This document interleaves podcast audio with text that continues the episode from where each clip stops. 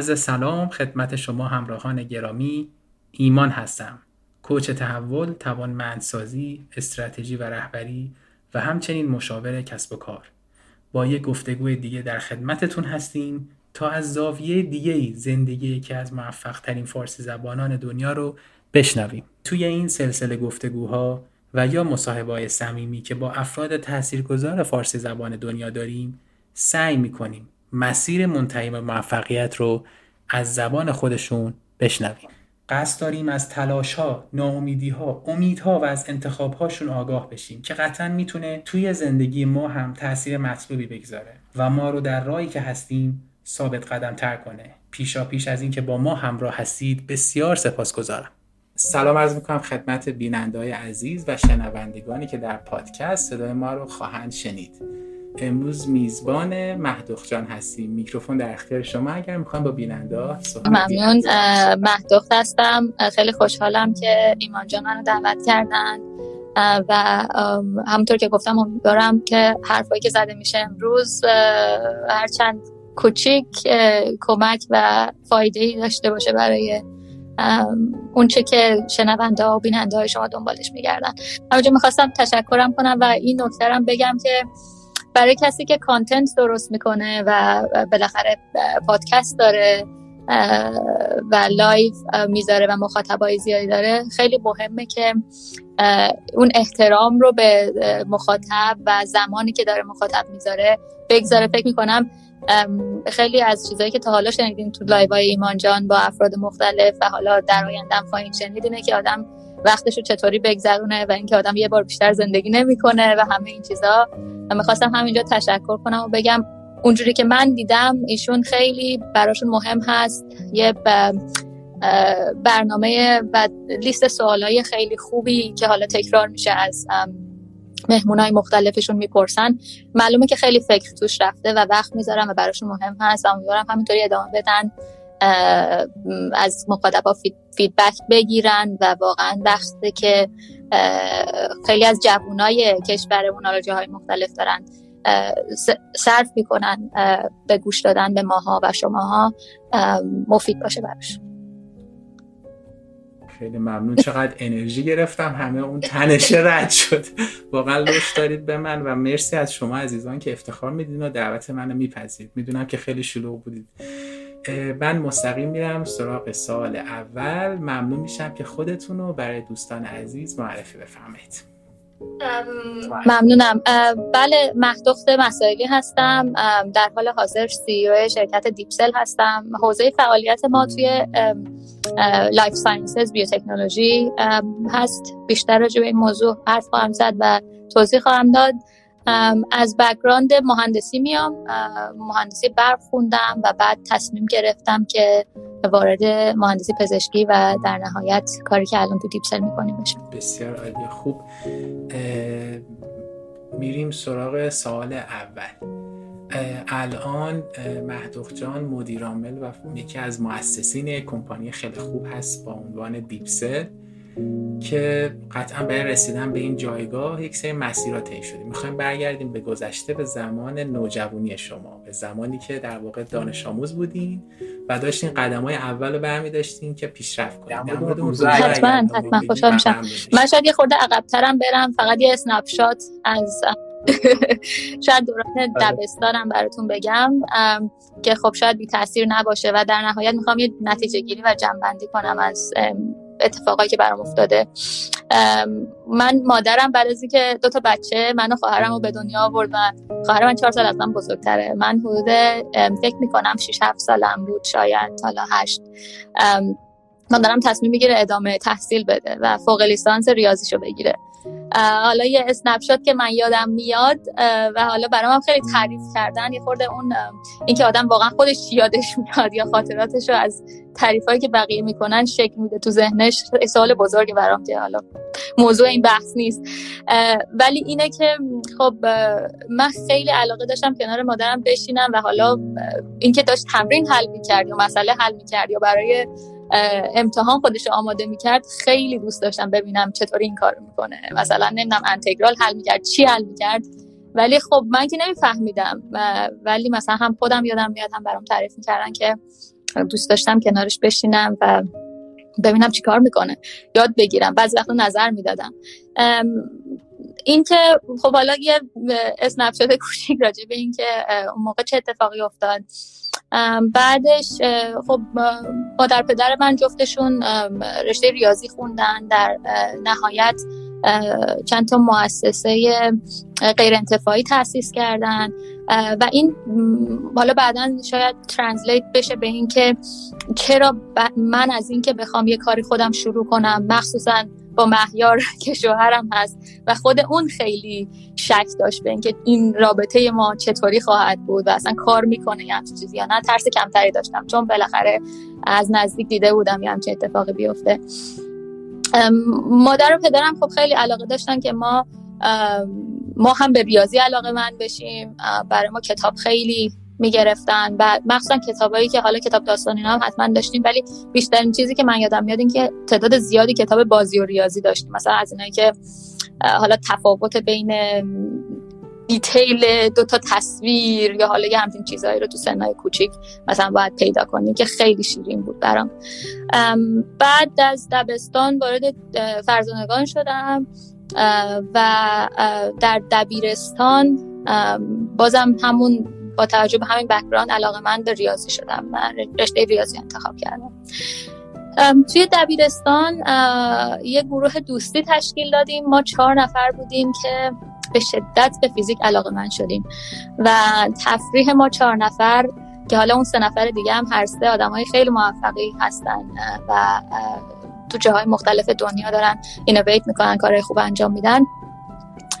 تفریح ما این بود که بعد از مدرسه حالا یا داخل مدرسه یا تو مدرسه مامان من که حالا یه زیرزمینی بود که افتر اورز حالا می‌تونستیم بریم. اگه مدرسه خودمون اجازه نمی‌داد میشستیم با هم مسئله فیزیک حل می‌کردیم و خیلی لذت میبردیم. اینکه کتاب فیزیک هالیدی رو گرفته بودیم فکر اول یا دوم دبیرستان بودیم و چهار نفری سعی می‌کردیم بفهمیم که چطوری مسئله حل کنیم راجبش با هم بحث می‌کردیم. بعضی وقتا شاید حتی یه هفته وقت میذاشتیم که بفهمیم چطوری مثلا جواب این مسئله اینه. چرا؟ و شاید جز شیرین ترین خاطرات دوران دبیرستان من همین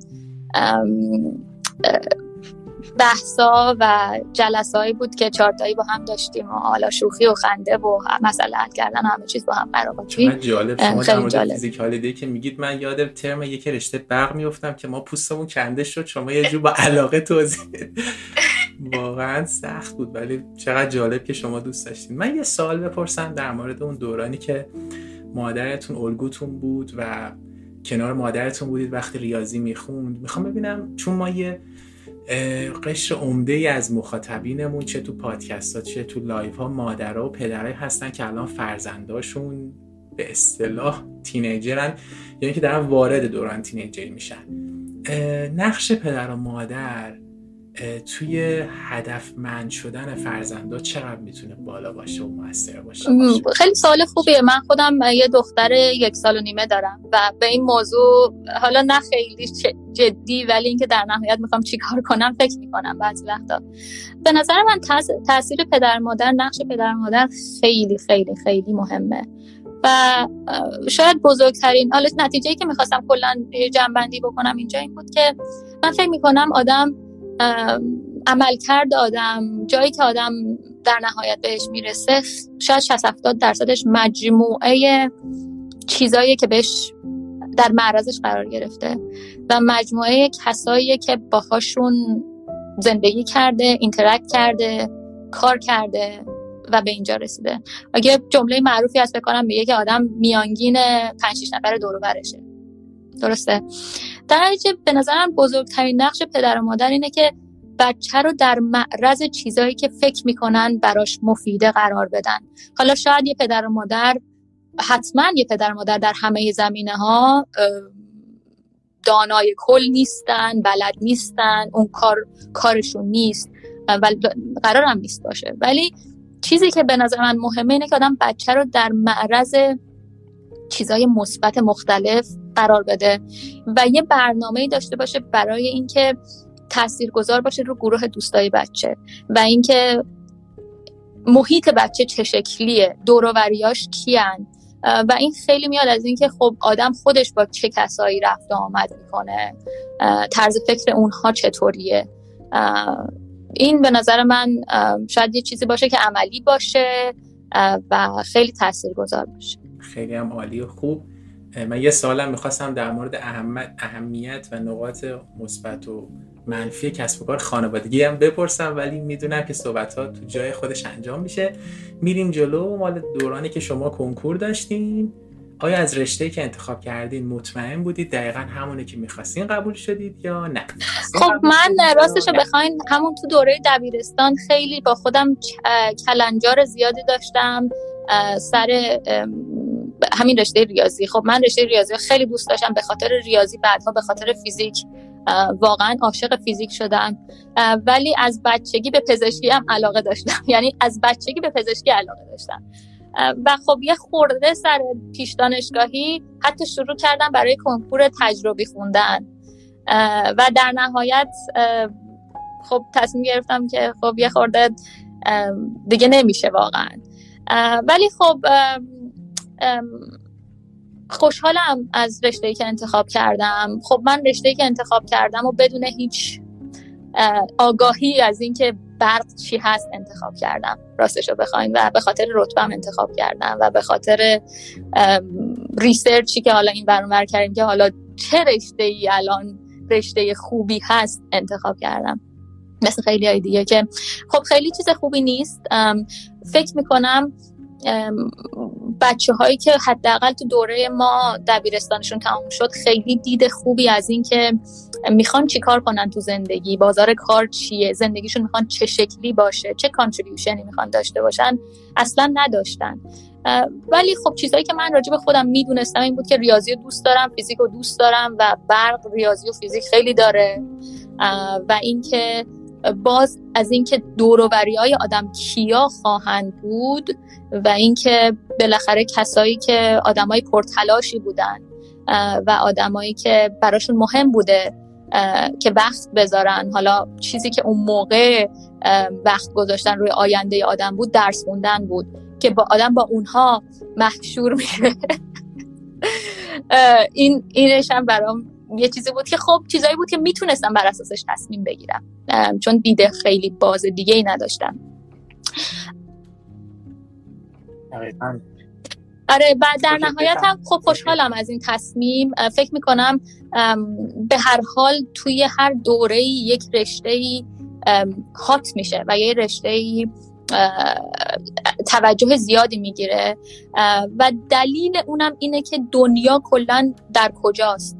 و به کدوم سمت میره؟ مثلا در زمان سقراط و ارسطو و اینا و اینا به هر حال اون موقع فلسفه یه چیزی بوده که برای همه خیلی مهم بوده و شاید فلاسفه در نتیجه مثلا آدمایی که بقیه می‌تونستن بهشون اعتماد کنن یا فکر کنن که خوب فکر می‌کنن کسایی بودن که توجه زیادی جلب کردن به خاطر اینکه حرکت دنیا به سمت جلو بیشتر تحت تاثیر فلسفه بود در اون موقع. حالا الان داریم می‌بینیم که خیلی اتفاقات داره توی مثلا هوش مصنوعی یا deep learning و اینا میفته به خاطر اینکه دنیا داره به اون سمت میره. حالا الان رشته مثلا computer science خیلی attention گرفته. و این به نظرم چیز بدی نیست. این به نظرم یه چیزیه که آدم اگه واقعا می‌خواد یه snapshot ی بگیره از اینکه اگه می‌خواد opportunity واسه کار زیاد داشته باشه یا دستش باز باشه تو اینکه کجا بره innovate بکنه کارهای خوب بکنه. خب خوبه که جایی کار کنه که یا تو رشته کار کنه که resource توش زیاد هست competition توش زیاد هست excitement بهش زیاد هست. اینا چیزای مثبتی. از اون طرف واقعا علاقه هست که خب همینطور که گفتم من بیشتر علاقه basic م به اینکه چه علومی رو دوست دارم و می‌دونستم. شاید خیلی detail این که حالا برق دوست داشتم. جالب و خوب. دوستان عزیز اگر صدای من و مهدخت جان مشکلی داره این پایین بگید. ولی اگه خوبی لایک بزنید. چون یکی از دوستان نوشته صدا آهسته است. البته شاید صدای خودتون کم هست چون من صدا رو تست کردم.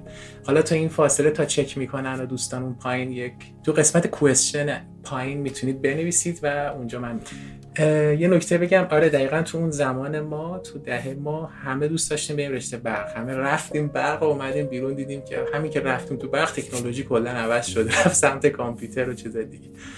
و واقعا تبریک به شما که تونستید از این رشته شروع کنید و به جایگاه فعلیتون برسین که دوست داریم بشنویم. بریم دوران دانشگاه شریفتون این که اونجا بودین. از اول دوران لیسانس چجور گذشت؟ بعد از کی فکر اپلای افتادین؟ آیا مقاله دادین یا نه؟ این چیزا. بله خب یه چیز خیلی غم که باید واقعا اینجا بگم اینه که پدر منم این داستان رو خیلی تعریف می‌کنه و خیلی غمگین میشه که اون موقعی که من داشتم تصمیم می‌گرفتم که مثلا برم برق خب پدر من خیلی علاقه به این داره که از آدمای مختلف سوال بپرسه راجب گذشتهشون بپرسه راجب نظرشون بپرسه. حتی آدمایی که شاید خیلی هم اکسپرت نیستن بپرسه مثلا حالا نظر تو چیه راجب این موضوع؟ و اون موقعی که فکر کنم مثلا با چند نفر صحبت می‌کرد که خب مثلا دختر من رتبهش اینطوری شده می‌خواد بره برق. خیلی ازش می‌پرسن مگه می‌خواد بره؟ و این واقعا یه چیزیه که خب خیلی غم انگیزه و اینکه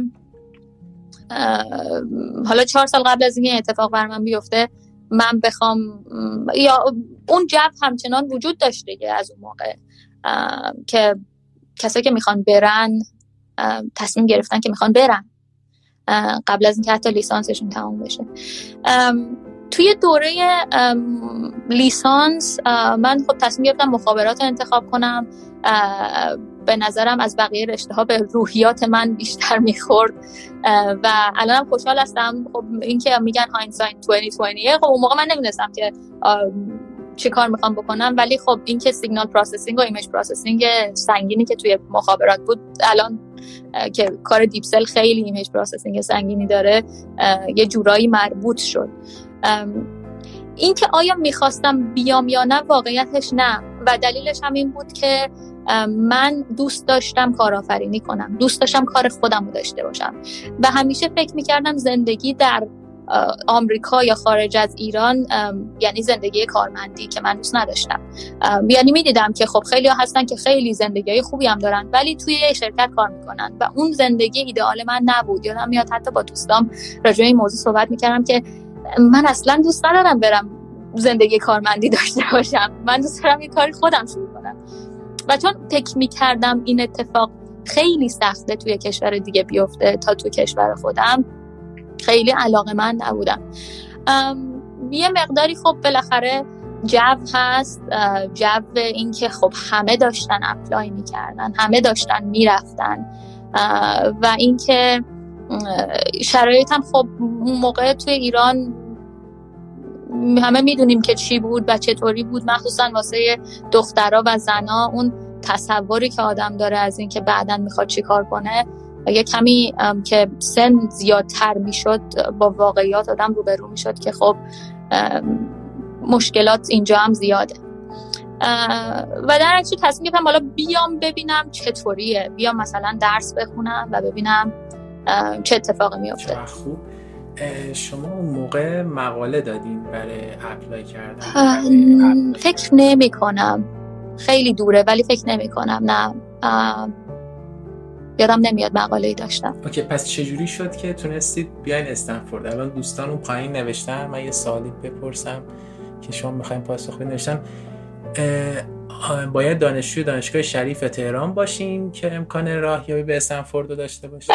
خب مسیر من به استنفورد رسیدن اینطوری نبود که من از ایران apply کنم و استنفورد قبول بشم بیام استنفورد. و نه فکر نمی کنم اینطوری هم باشه. البته خب به هر حال اینا هم بر اساس یه چیزایی تصمیم می‌گیرن که دانشجو قبول کنن و از بین دانشجو از بین این competition ی که وجود داره بین کسایی که apply می‌کنن بالاخره یه سری باید یه چیزایی رو استفاده کنن واسه screen کردن و واسه تعیین کردن که کی میاد کی نمیاد. فکر کنم مقاله دادن اگه تو دانشگاه غیر از حالا تهران شریف یا دانشگاه خوب دیگه هستیم روش خوبیه برای attention گرفتن برای اینکه آدم خودش رو از بقیه متمایز نشون بده یا می‌دونی مثلا رزومش رو قوی کنه به هر حال. فکر می‌کنم روش خوبیه. من apply کردم اومدم در دانشگاه Northeastern در بوستون و اونجا master یعنی در واقع PhD قبول شدم ولی خب یه مدت کوتاهی اونجا بودم که حالا اونو توضیح خواهم داد.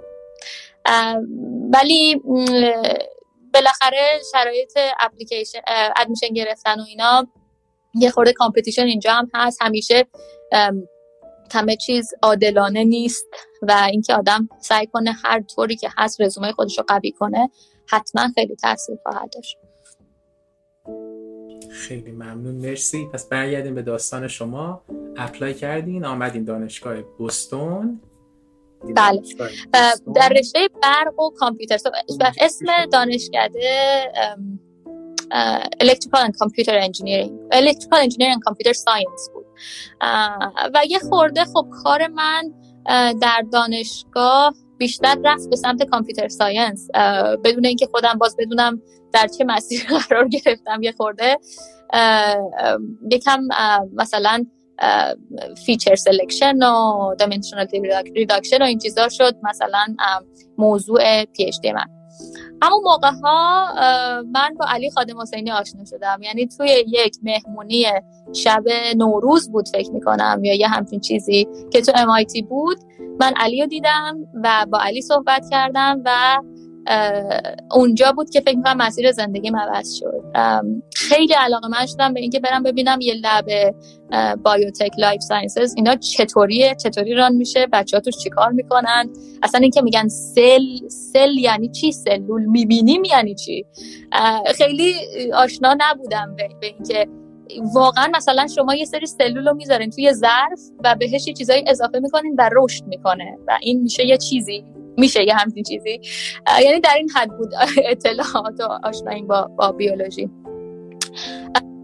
و همون شد که خب رفتم و علی هم خب یه آدمی که خیلی ولکامینگ خیلی در واقع آدما رو انرژی بهشون میده و مثبت اندیشه و دوست داره که ایرانی ها رو حمایت کنه دوست داره که بچه های ایرانی رو به چیزهای جدید معرفی کنه به همدیگه معرفی کنه و بسیار تاثیر مثبتی تو زندگی من داشته.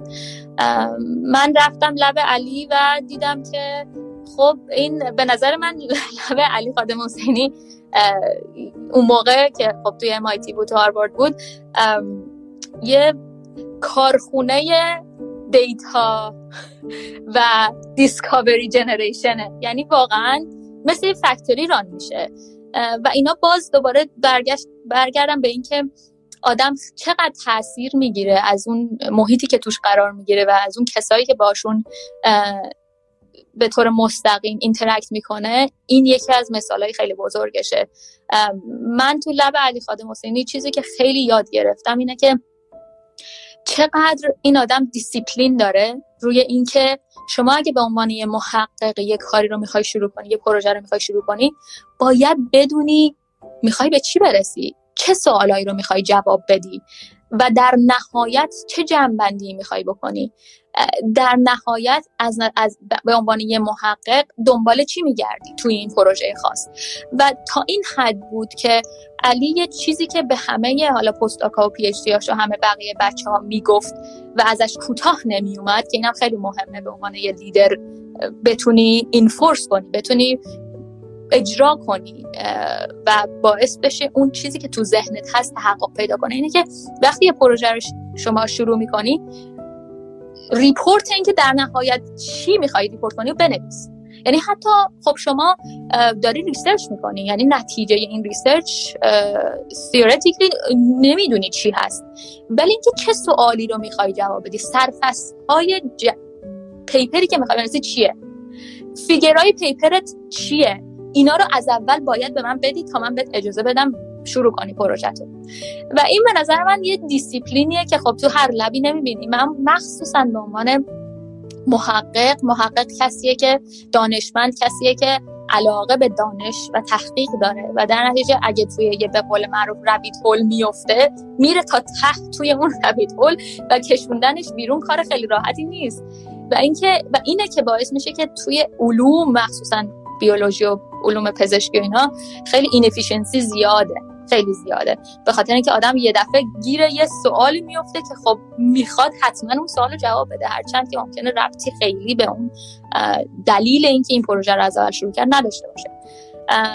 و اینکه این دیسیپلین هنوزم که هنوزه من که تو Deepcell هستم خیلی بهش اهمیت میدم و به قول معروف سرلوحه کارم قرارش دادم. خیلی تجربه جالبی بود کار کردن تو lab علی خادم حسینی.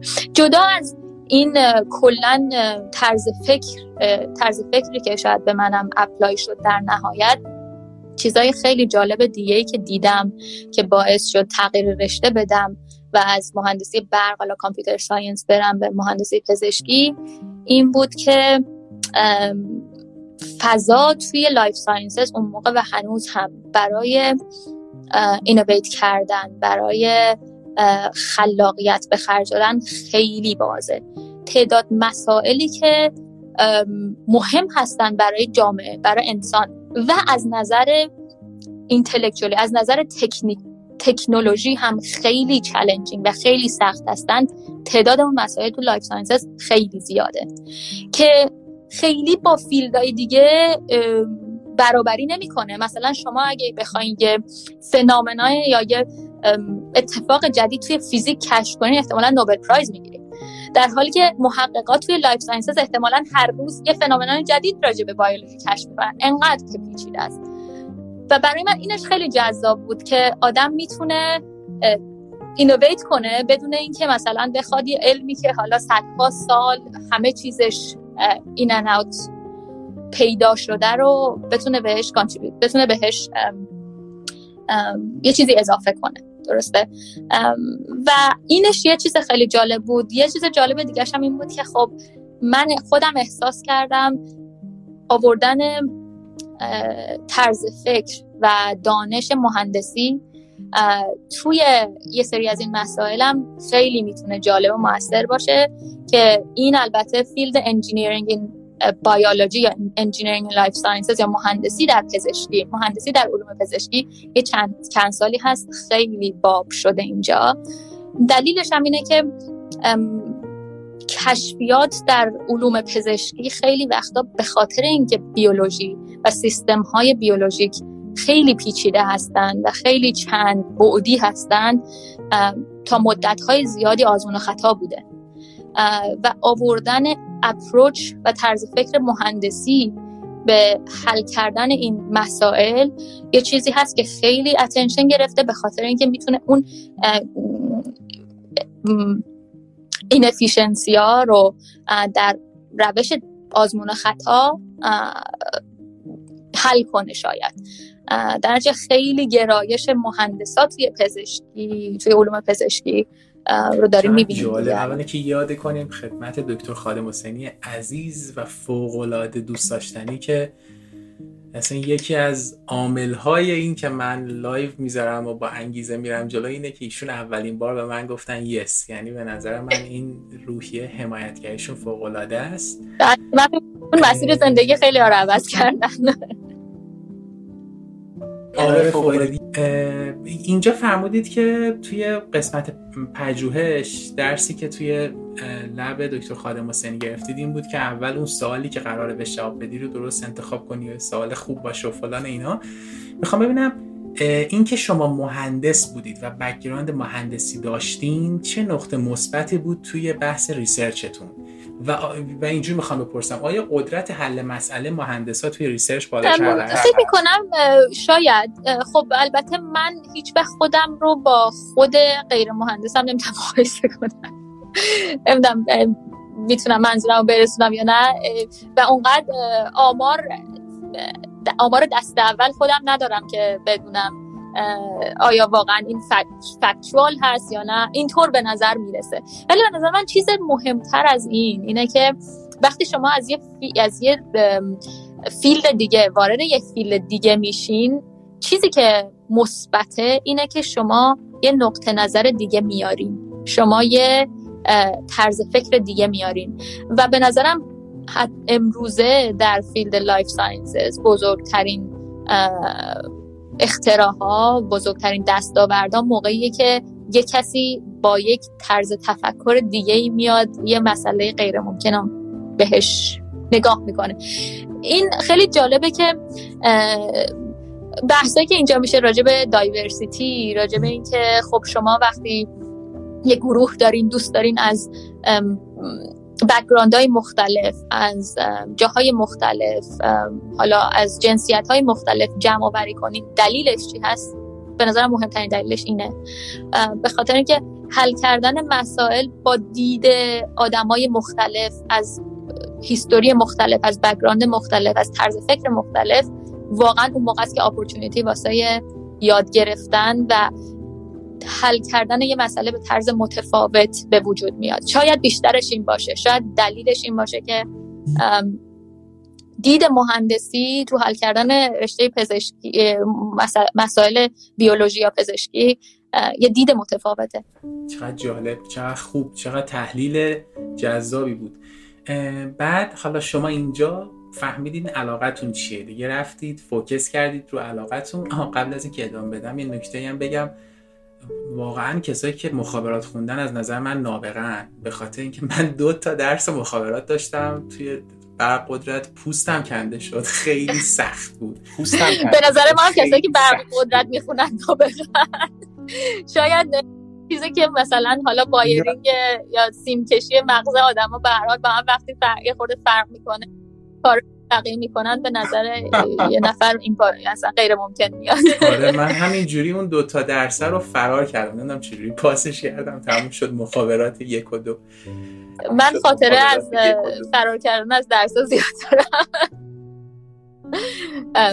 می‌دونم چی میگین بله اونجا واقعا به این نتیجه رسیدم که خب خیلی لذت می‌برم. از اینکه بتونم یه دید جدید یه حرف جدید یه سلوشن جدید. به مسائلی که واقعا تا حالا بهش در معرضش قرار نگرفته بودم بیارم. تصمیم گرفتم که برم به رشته مهندسی پزشکی. با علی جان چند تا پیپر پابلیش کردیم و بچه های خیلی نابغه لبه ایشون و با اون متد ایشون خیلی برام جالب بود. من فکر می‌کنم تا ساعت 9 و 10 شب توی لب کار می‌کردم. و لذت می بردم واقعا لذت می بردم اینکه به هر حال وارد یه جامعه جدید شدن یه کشور جدید شدن از دوستای قدیمی خانواده دور بودن اون عشق و علاقه خودم رو یه جای دیگه پیدا کردم و خیلی برام جذاب بود. اینکه بتونم نتیجه حالا کاری که می‌کنم که ازش لذت می‌برم ولی به هر حال زحمت می‌کشم ببینم برام خیلی جذاب بود. خب بعد چند تا دانشگاه apply کردم برای PhD و به lab اون دانشگاه ها سر زدم. در نهایت دانشگاه UC رو انتخاب کردم. هم به خاطر هوای خوب LA و هم به خاطر لب دینو دی کارلو که جوین شدم به عنوان دانشجوی پی اچ دی لب دینو و خود دینو به عنوان یه آدم که حالا شاید خیلی از مخاطب مخاطبای شما نشناسن یه آدمی هست که خودش یه آنترپرنوره با اینکه استاد دانشگاه است ولی چندین شرکت ثبت کرده. البته خیلیش بعد از اینکه من جوین شدم اتفاق افتاد. خیلی پروفسور جوونی بودش. و خود lab یه طوری setup شده و run میشه که بچه ها همه دنبال این هستن که حالا یا یه شرکت بزنن یا یه استاد دانشگاه بشن یا اینکه بالاخره creative باشن. یه همچون جوی داره lab دینو دیکارلو یه خورده به خاطر همون personality خودشه آدم خیلی خجالتی آدم خیلی introvert آدم خیلی رو راست خیلی مهربون. ولی در عین حال من فکر می‌کنم یه سری هستن که نچرالی توی ذاتن می‌دونن چطوری رفتار کنن که بیشترین اوتپوت از دوروریاشون بکشن بیرون. نه اینکه اون دیده مثلا حالا استفاده کردن از بقیه رو داشته باشن ولی بودنشون حرف زدنشون طرز برخوردشون باعث میشه آدم بخواد بهترین اون چیزی که می‌تونه رو انجام بده به هر دلیلی. علی فکر می‌کنم اونو naturally داره و دینو داره.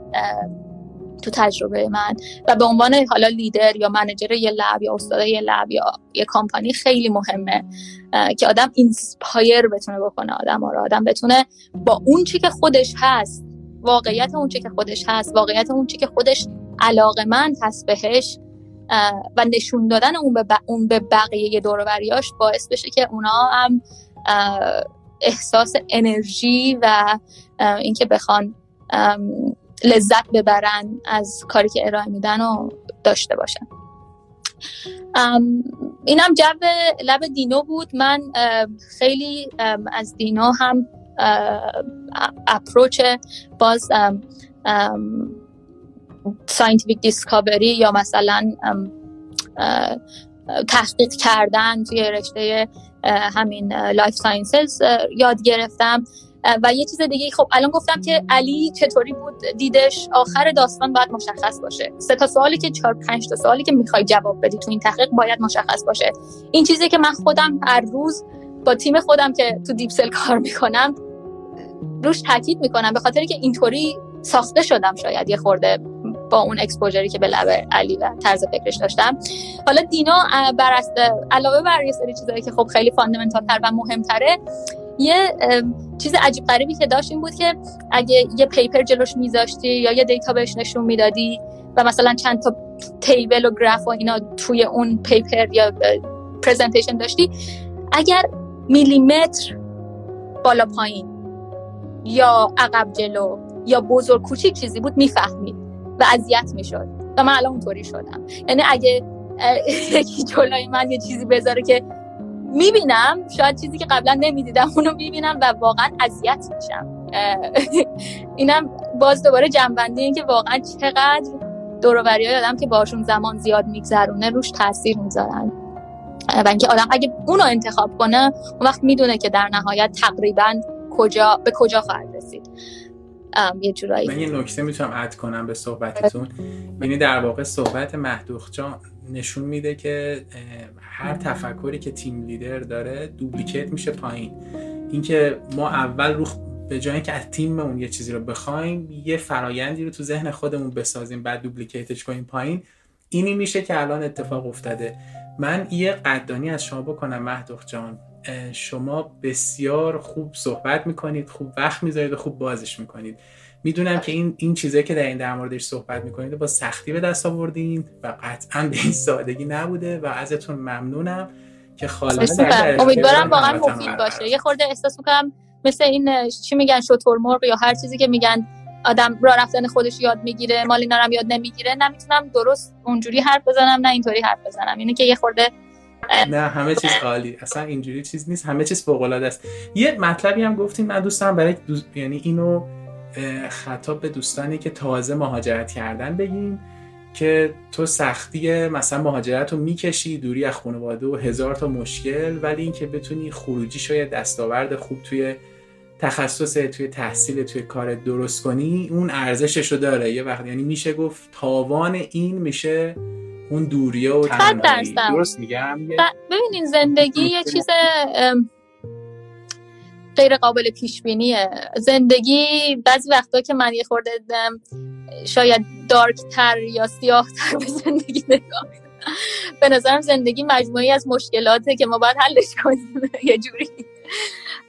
به چه هدفی؟ خب اون سوالیه که خوبه که آدم جواب براش پیدا کنه. ولی مشکلات زندگی غیر قابل پیش بینیه شما اگه مهاجرت بکنین یا نکنین یا خودتون در معرض یه چیزی که نمی‌دونین چیه بگذارین یا نگذارین بازم زندگی مشکلات خودش رو به سمت شما میفرسته. اینه که آدم تحت هر شرایطی که قرار می‌گیره باید یه جورایی تصمیم بگیره می‌خواد ازش چی به دست بیاره. و خیلی هم شاید در نهایت آدم لازم نباشه long term فکر کنه. intuition آدم اون چیزی که در درون آدم بهش میگه این کار درسته یا غلطه یا من از این کار لذت می‌برم یا دارم وقتمو تلف می‌کنم؟ یه چیزی که آدم خیلی می‌تونه بهش رجوع کنه. من تو زندگیم خیلی به intuition م رجوع کردم. شاید خیلی تصمیمای ریسکی گرفتم. شاید خیلی تصمیمایی گرفتم که peer های من هم کلاسی های من هم دوره های من نگرفتن. این که آدم تصمیم بگیره خودش رو از اون منطقه امن خودش به قول معروف پاشو بیرون بگذاره و ببینه چه اتفاقی میفته و اونقدر به خودش اعتماد داشته باشه که هر اتفاقی هم بیفته من می‌دونم چی کار بکنم این خیلی مهمه. اینکه آدم به خودش اعتماد داشته باشه خیلی مهمه. و تمرین کردن این پا رو از منطقه امن بیرون گذاشتن یکی دو بار که تمرین کنه آدم خودش رو می‌شناسه و می‌دونه چطوری دوباره باید این کار رو انجام بده. چقدر نکته خوبی گفتین اینکه آدم به خودش اعتماد کنه و از اون نقطه امنه بیاد بیرون. به حال یه تصمیم دیگه. میری که فکر نکنین اگه خودتون از نقطه امنتون بیرون نگذارین و فکر کنین در امنیت نقطه امنتون هستین زندگی همینطوری خواهد موند. بله صد درصد. تو هر مرحله مشکلات خودش هست. چقدر نکته خوبی گفتین. اینکه واقعا اینکه ما بتونیم همون پروسه مهاجرت و یعنی با همه سختیاش همون خروج از این نقطه هم ببینیم. خیلی خوبه. می‌خوام اینجا ازتون یه سال بپرسم قبل از اینکه به مرحله بعد بریم. اینکه اون سختترین اتفاقایی که اوایل مهاجرت براتون پیش اومد و اذیت شدید چی بود که از جنس مهاجرت بود؟ من اون شبی که رسیدم بستون یه سری برنامه ها بود که کسی دنبال من بیاد و شد اولین شوکی که به من وارد شد و اون به هم خورد. یعنی من رسیدم و دیدم حالا اتفاقی که واسه اون طرف افتاده بود یا حالا هر اتفاقی که افتاده بود من تنهایی رسیدم یه جایی که اصلا نمی‌دونم اینجا کجاست و شب شده بود و خیلی واقعا ترسیده بودم. اینکه آدم به هر حال تو ایران با خانواده زندگی می‌کنه تجربه یه سری چیزا رو نداره بزرگترین شوکی که به من وارد شد اول که وارد شدم این بود خب من الان چیکار باید بکنم دقیقا؟ و از این دست اتفاقا فکر می‌کنم واسه همه کسایی که مهاجرت می‌کنن اتفاق میفته اینکه شما هر روز شاید هر ماه شاید برای مدتی در معرض چیزایی قرار می‌گیره که اصلا پیش بینیشو نمی‌کردین اصلا تجربه این که چطوری با اون مشکلات دست و پنجه نرم کنین رو نمی‌دونستین خب این اولین شوک بود. دومین چیز من به شدت وابسته به خانوادم بودم. من واقعا شاید بزرگترین الگوی زندگی مادرمه و خیلی ارتباط نزدیکی با مامانم دارم. و اینکه من تا دو سال هر روز فکر می‌کردم که خب من اینجام اونا اونجان چطوری میشه که اونا بیان اینجا. به مدت دو سال هر روز. و الان چند سال از اون موضوع میگذره؟ الان به 15 16 سال میگذره و من اینجام و اونا اونجان این هر روز امید داشتن به این موضوع حالا یه خورده احساساتی آدم میشه و اون امید ناامید شدن سخته خیلی سخته. و اینکه به هر حال این زندگی ما شد دیگه. ببخشید مادر من بهشون نگفتم. من کلا خیلی یکی از چیزایی که حالا گفتین سه تا صفت از خودت بگو. حالا این شاید کانتردیکتوری باشه ولی کلا خیلی آدمی نیستم که بخوام بزرگ کنم یا ایگو ندارم. آدم خاکی هستم. یادم میاد نمی‌دونم چه اتفاقی افتاده بود. با یکی از بچه های فامیلمون فکرم همزمان کنکور داده بودیم. و وقتی نتیجه رتبه اومد من تا مدت ها اعلام نکردم. نگفتم. واقعا نگفتم. به حال هم یه جورایی اونجوری که آدم بار اومده شاید باشه نمی‌دونم. خیلی من از این هدف از این سوالی بود که اگر الان یه جمله بخوایم بهشون بگید که اگر دیدن حالشون خوب بشه چی بهشون بخوایم بگید؟ ممکنه حالش خوب نشه اگه این جمله رو ببینم ولی بشنوه. ولی واقعا نمی‌دونم اگه مادرم نباشه چطوری به زندگی ادامه میدم.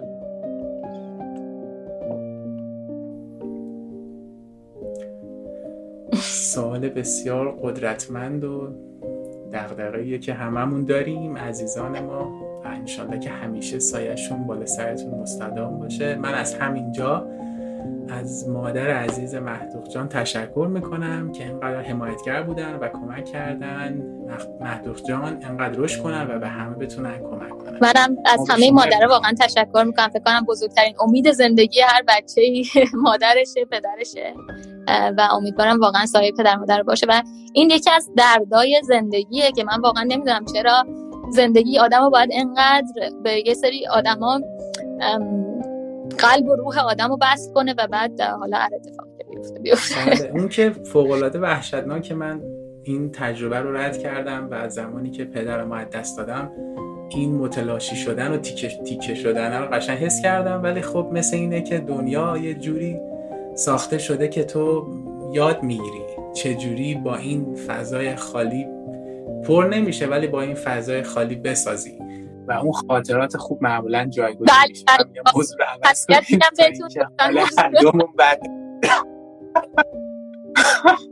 خب پس برمیگردیم به اون دوران سخت. یکی این بود که سختی دوری از خانواده بود و یه سه چیزا نو بود و باید میمدن دنبالتون و نمیمدن ولی بالاخره تونستید خودتون رو جا بندازید چیزی که فکر می‌کنم خیلی کمکم کرد حضور دوستای دیگه کسایی که این مسیر رو اومدن و واقعا هموطنامون دوستامون خیلی کمک می‌کنن خیلی حمایت می‌کنن. و کسایی که حمایت می‌کنن و کمک می‌کنن باید بدونن که خیلی کار بزرگی می‌کنن. یعنی کوچکترین حمایتی که می‌کنن که آدم از سردرگمی در بیاد یا چیزی که ممکنه خیلی کوچیک باشه ولی فکر یک کسی که تازه اومده رو خیلی به خودش درگیر کنه یه نفر که میاد کمک می‌کنه و اون مشکل از جلو پای آدم برمیداره خیلی کار بزرگی می‌کنه. و امیدوارم که این چرخه ادامه پیدا کنه ماهایی که بهمون کمک شده. واقعا سعی کنیم به بقیه کمک کنیم تا جایی که می‌تونیم و تجربه خودمون در اختیارشون بذاریم که بدونن تنها نیستن. این اتفاقا واسه همه افتاده. و زندگی ادامه داره.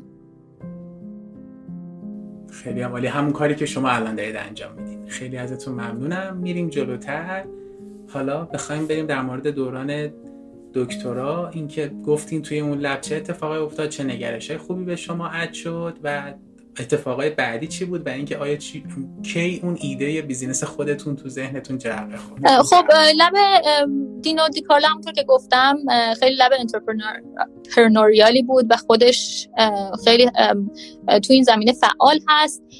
من اول کشیده شدم به اینکه وارد یکی از business هایی که از lab در اومد بشم و در نهایت تصمیم گرفتم این کار رو نکنم و اومدم توی یه شرکت استارتاپ اینجا از LA از لس آنجلس اومدم به سان فرانسیسکو به و جوین شدم به یه شرکت اینجا. و خیلی خوشحالم از اینکه این کار کردم با اینکه مدت کوتاهی اونجا بودم. ولی یه چیزی که برام روشن شد این بود که یه ایده در چه استیجی در چه مرحله ای با چه شرایطی می‌تونه از لب در بیاد. و وارد یه انتیتی خودش یه شرکت خودش بشه فان بگیره و اینکه آدم ببینه با چشم خودش که یه ایده در حد یه ایده می‌تونه فان بگیره و یه تیم با یه ایده می‌تونن اکسایتد بشن هیجان زده بشن و شروع به کار کنن از نزدیک خیلی جالب بود. اونش خیلی جالب بود. یه چیزایی دست اول از اینکه فرهنگ کمپانی چقدر تاثیر داره روی اینکه آدم چه بازدهی داره و چه انرژی به دوروبریاش میده و خودش به طور انفرادی چقدر حاضر از وقت و انرژی خودش بگذاره واسه یه شرکت چقدر تاثیر داره. یه درسایی بود که اونجا گرفتم. و در نهایت به دلایلی که خب شاید خیلی لذت نبردم از بودنم توی اون شرکت تصمیم گرفتم که برگردم به دانشگاه و رفتم استنفورد اینجا. اینجا من در آخرای پی اچ دیم به یه بحث خیلی علوم پایه علاقه من شدم اسم حالا اپیژنتیک که خیلی باب شده بود اینجا. در واقع اینا تاثیرهای ساختاری محیط اطراف روی رشته دی ان ای آدمه. یعنی اینکه ژنتیک از هردیتری هست یا از پدر مادر میاد. درسته؟ ولی تاثیر factor حالا چیزای محیط اطراف می‌تونه رشته ساختار رشته دی ای آدم رو عوض کنه. و این اینو بهش میگن اپیژنتیک یعنی هر چیزی که ژنتیک نیست ولی توی مولکولای حالا دی یا آر یا بقیه اتفاقایی که توی سلول میفته تاثیر داره. به این خیلی علاقه‌مند شدم. بر اساس این دنبال یه lab ی گشتم که توی اون کار فعاله و یون اشلی رو پیدا کردم. یون اشلی یک clinician توی دانشگاه پزشکی استنفورد استاد قلب هست قلب عروق هست خودش دکتر هست اسکاتلندی لهجه خیلی جالبی داره personality خیلی جالبی داره. یه کتاب نوشته به اسم The Genome Odyssey که خیلی پیشنهاد می‌کنم. داستان زندگی چند تا از بیماراش هست که بیماری های ژنتیک خاص و ریر حالا کمیاب داشتن. علاقش خیلی به بیماری های ژنتیک کمیاب هست. خودش با اینکه پزشکی خونده آمار هم خونده علاقه به ریاضی داره و باهاش حالا hang کردن یا وقت گذروندن چون خیلی داستان داره برای تعریف کردن خیلی لذت بخشه. من اینجا می‌تونم یه لحظه این نکته بگم اگر صحبتتون. یکی از دوستان نوشتن که تاثیر محیط روی ژنتیک و دی ای رو میشه میشه دی ای رو میشه بیشتر توضیح بدید. من یه نکته بگم که مهدخت جان من الان دیدم فرقی نکرده. اگر فکر می‌کنید همون background براتون بهتره. الان خوب شد. فکر کنم خب به هر حال خورشید داره میچرخه. من اون همراه ما میچرخه خورشید. همراه ما میچرخه. یکی از دوستان فکر کنم رشتهشون هست. گفتن که میشه اینو بیشتر باز کنید. البته اگر فرصت دارید. خیلی وارد بحث‌های تکنیک تکنیکی ممکنه بشیم. بالاخره رشته دی ان ای هممون می‌دونیم سه تا باز هست. ای جی تی سی که این رشته DNA در واقع repeat تکرار این بازها هست. به یه ترتیب خاصی. درسته؟ وقتی راجع به mutation یا نمی‌دونم ترجمه mutation چی میشه صحبت می‌کنیم یکی از اون AGTC ها ممکنه تغییر کنه یکیشون نباشه جابجا بشه با یه باز دیگه ای. این میشه تغییرات ژنتیک. حالا تغییرات اپیژنتیک این رشته DNA خب بیولوژی توضیح دادن وقتی داخل سل وجود داره خب اینطوری به اون درازی که نیستش میپیچه دور خودش میپیچه به روش های مختلف. سکندری ترشیری چیز وجود داره ساختار وجود داره که این باعث میشه که رشته دی ای وقتی داخل هسته سل قرار می‌گیره و حالا می‌خواد یه فعالیت انفعالاتی انجام بشه با توجه به اینکه کجاهای رشته دی ای بیرون یا داخل هست باعث میشه جاهای مختلف رشته دی ای بیشتر یا کمتر توی اون فعل و انفعالات تاثیر بذاره. اپیژنتیک تاثیر شرایط محیطی و بقیه شرایط روی این پیچیده شدن و ساختار دی ای که تاثیر می‌ذاره که کجاهای این دی ای در واقع اون انفعالات روش انجام میشه. مثلا یه مثالی که شاید نزدیکتر به واقعیت باشه اینه که خیلی از بیماری ها میگن بهشون سپکتروم دیزیز هستن. یعنی شما می‌تونید صدها بیمار داشته باشین با یک میوتیشن یا یه تغییر ژنتیکی عین هم ولی شواهد بیماری توشون خیلی با هم فرق کنه. مثلا آتیزم یکی از ایناست. مثلا آتیزم اسپکتروم دیزیزه. یکی ممکنه همون میوتیشن و همون تغییر ژنتیک رو داشته باشه و هیچ علائمی نشون نده و یکی ممکنه خیلی علائم شدید نشون بده. این میاد حالا میگن یه سریاش به این اپیژنتیک برمیگرده به اینکه آیا اون قسمت DNA expose هست؟ یعنی از روش خیلی کپی میشه. RNA درست میشه. پروتئین درست میشه یا نمیشه.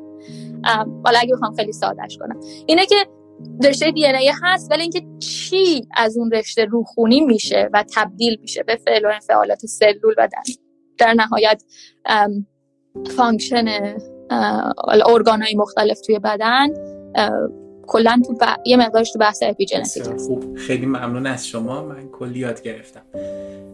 خب رفتید اونجا و یه نکته هم گفتید که خیلی عالی بود. این که دوستانی که می‌خوان استارتاپ راه بندازن یا ایده دارن بد نیست یه دوره ای رو بذارن که کلا برن تو دل یه استارتاپ. و از یه طبقه پایین تر از پایین ترین طبقه سازمان نگاه بالا کنن نگاه اطراف کنن.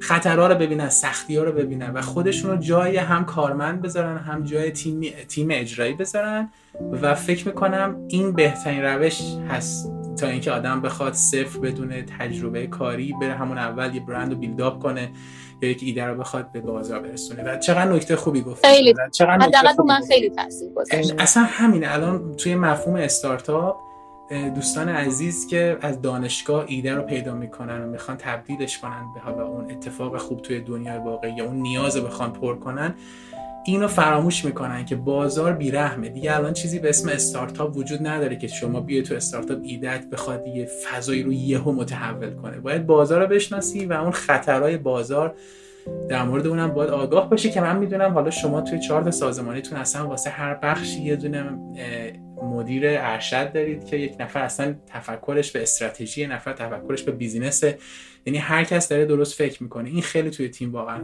موثر هست. جلوتر ازتون می‌پرسم. خب پس این تفکر رو داشتین؟ با, با این تجربه رفتین دوباره؟ حالا سمت ایدهتون. و برنامه من بیشتر حالا با اینکه دیده بودم تو استارتاپ چه خبره یا اون تجربه رو از لب دینو داشتم همچنان برنامه این نبود که استارتاپ بزنم. من می‌خواستم استاد دانشگاه بشم و وارد استنفورد شدم و شروع کردم به تحقیق کردن گرانت نوشتن پروژه انجام دادن با آدم های مختلف کار کردن. یه مقداری توی دپارتمان مهندسی مکانیک درس دادم. و خلاصه اینکه جنبه های مختلف استاد شدن و یه خورده از نزدیک تر تجربه کردم. و خدا وکیلی ما علاقه من, علاقه من بودم. یه خورده شاید چیزی که برام منفی بود این بود که خیلی آدم صبوری نیستم و این صبر کردن برای نتیجه حالا گرانت اپلیکیشن اومدن و این چیزا برام خیلی جذاب نبود که خب از قبلم توی دوران پی اچ دی و دیدن اینکه دینو یا علی چطوری کار می‌کنن اینا رو می‌دونستم. به هر حال اتفاقی که افتاد این بود که من با مهیار آشنا شدم. فکر کنم مهیار راجع به این قسمت داستان احتمالا توضیح داده.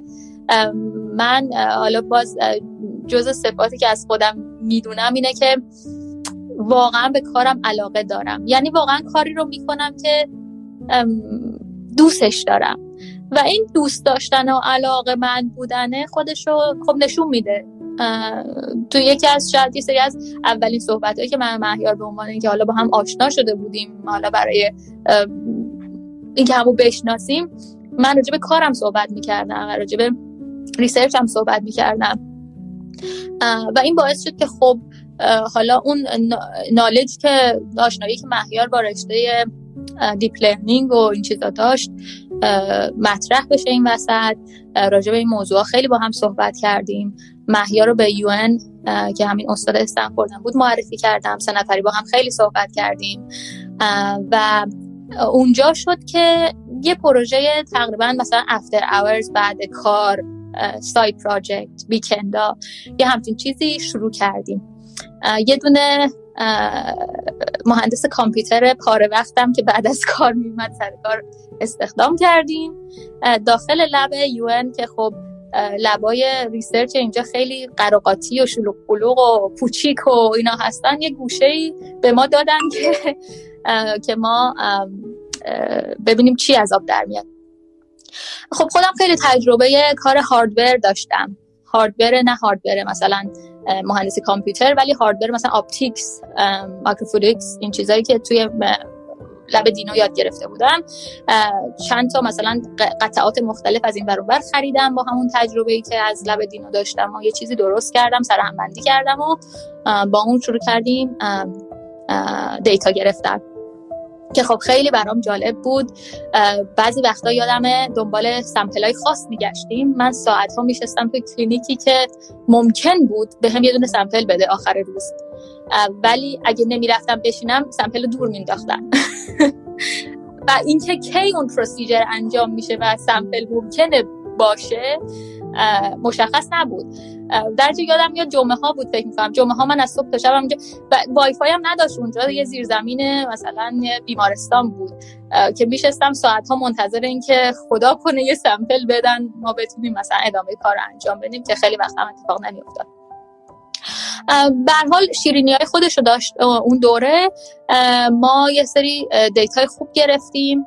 و فکر می‌کنم آغاز کار اینکه این ایده یه ایده جالب هست.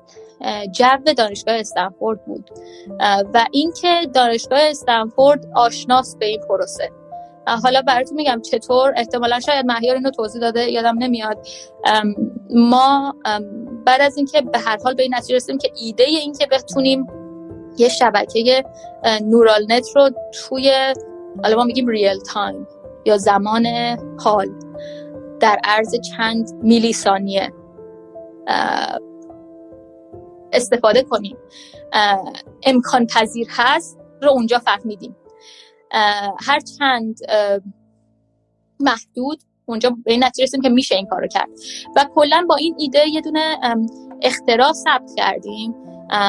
هر دانشگاهی دپارتمان یا office ثبت اختراع داره. که کمک می‌کنن به دانشجوها به محققا به استادا که اختراعشون ثبت کنن. یعنی اینا یه سری وکیل دارن. شما اون موضوع بحث رو می‌نویسین اونا کمک می‌کنن که اونو به شکل یه document ای در بیاری که می‌تونی بفرستی برای همین patent office آفیس ثبت اختراع. و کمکت می‌کنن که اون اختراع رو ثبت کنیم. در واقع اینجا سویچ اینجا بود که ما اینو ثبت کردیم و این در واقع آفیس ثبت اختراع استنفورد یه سری grant داشت که می‌داد به کسایی که فکر می‌کرد ایدهشون در نهایت ممکنه به جایی برسه.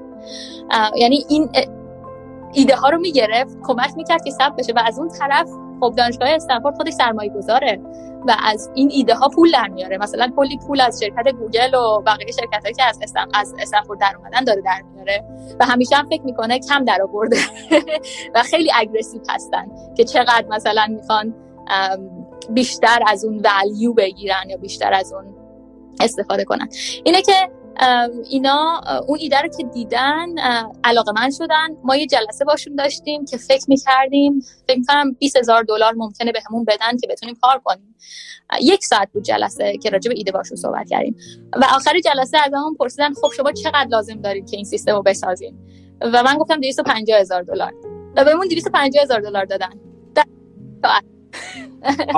یعنی این به نظر من برای من حداقل یه نقطه عطفی بود که خب بالاخره آدمایی که تو این پنل نشستن خیلی آگاهی دارن ایده های مختلف رو دیدن. حتما یه چیزی تو این دیدن که انقدر براشون آسون بود این تصمیم رو گرفتن به هر حال اونم از اون اتفاق بود و حالا باز نتورک خیلی به نظرم چیز مهمیه. ما توی یه برنامه دیگه با یه آقای آشوشون به اسم مصطفی رونقی. شما شاید بعضی از مخاطباتون بشناسن. مصطفی رونقی یکی از مدیرای برجسته شرکت ایلومینا بوده و کلا با field life sciences و اینا خیلی آشنایی داره.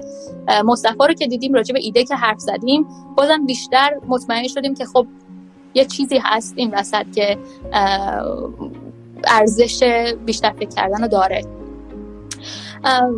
مهیار چون از گذشته اومده بود که یک بار استارتاپ زده بود و سختی زیاد کشیده بود خیلی و, خب, خب گوگل بود زندگیشو داشت توی comfort zone ش بود و شاید دیگه نمی‌خواست به این زودی از اون comfort zone دوباره بیاد بیرون. یه خورده به قول معروف devil's ادوکت بود و هر چیزی که ممکن بود نگتیو منفی باشه و باعث بشه که خب این ایده به درد نخوره مارکتش خوب نباشه یا اصلا نتونیم این کار بکنیم حالا هرچی رو مطرح می‌کرد. و اون اولا برای من خیلی سخت بوده که به همه این چیزا فکر کنم ولی خیلی خوشحالم از اینکه خودمون رو توی اون در واقع مسیری انداختیم که خیلی سوالا رو پرسیدیم. حتی رفتیم با خیلی از کسایی که سعی کرده بودن کار ما رو در گذشته انجام بدن و نتونسته بودن توی اپلیکیشن خاص صحبت کردیم. که ببینیم واقعا مشکل کجا بوده. آیا یه چیزی هست که ما اصلا داریم بهش فکر نمی کنیم یا مثلا توی blind spot ما هست؟ خیلی صحبت کردیم و در نهایت آخرای 2017 از طریق باز network خودمون با چند تا investor سرمایه گذار صحبت کردیم. و از یکی از بهترین سرمایه گذارای Bay Area تونستیم حالا series seed یا هسته یا هر چیزی که میگم. اولین round چقدر عالی چقدر داستان سرمایه رو جذب نیام صحبت کنم اینقدر خوب بود. این همینجا می‌خوام ازتون در مورد حالا اون بحث business فامیلی بپرسم. چون خیلی از مخاطبای ما کسب و کار خانوادگی دارن. حالا صرفا منظور از کسب و کار خانوادگی زن و شوهر صرفا نیست. می‌تونه فرزند و پدر و مادر یا اینکه خواهر و برادر باشه. چه چیزی واسه شما اولش نگران کننده بود توی کسب و کار خانوادگی و وقتی اجرا شد چه چیز گنده ای اومد جاشو گرفت جای اون نگرانی رو گرفت؟ من راستش بخواین خودم به شخص خیلی نگران نبودم. به خاطر که میگم که دست دست اول از پدر و مادرم این موضوع رو دیده بودم. ولی خب مهیار نگران بود. و از طرف دیگه ما با خیلی سرمایه گذارا که صحبت می‌کردیم براشون خیلی چیز جذابی نبود. خب یعنی این یه چیزی هست که هنوزم که هنوزه بعضی وقتا ما باید جواب پس بدیم به خاطرش. و اون موقع ها مثلا من یادم میاد یه سرمایه گذار ایرانی به ما گفتش که چرا شما دارین این کارو می‌کنین؟ مثلا ریسک خونواده به عنوان یه خانواده ریسک خیلی بزرگی دارین برمیدارین و از طرف دیگه خب هر سهمی که مهیار داره همه رو به تو منتقل کنه یا برعکس. و اون طرف بره یه کار دیگه بکنه. اینطوری هم همه سهم‌ها رو تو خانواده‌تون دارین. همین که یه حقوق مثلا پایداری دارین هم ریسک کمتری برداشتیم ولی ببینین همه چیز اینطوری دو تا تا چهار تا نیسته. شما یا به یه چیز عشق و علاقه دارین و می‌خوای یه کاری انجام بدی یا اینکه نداری و اگه اون علاقه ای که بدون قید و شرط به یه چیز داری وجود نداره. به نظرم این اصلا مسیر خوبی نیست. یعنی اگه شما واقعا وارد این بشی که دو تا چهار تا منطقی کنی وارد بیزینس خودتو زدن حداقل تو اینجا اصلا کار منطقی نیست.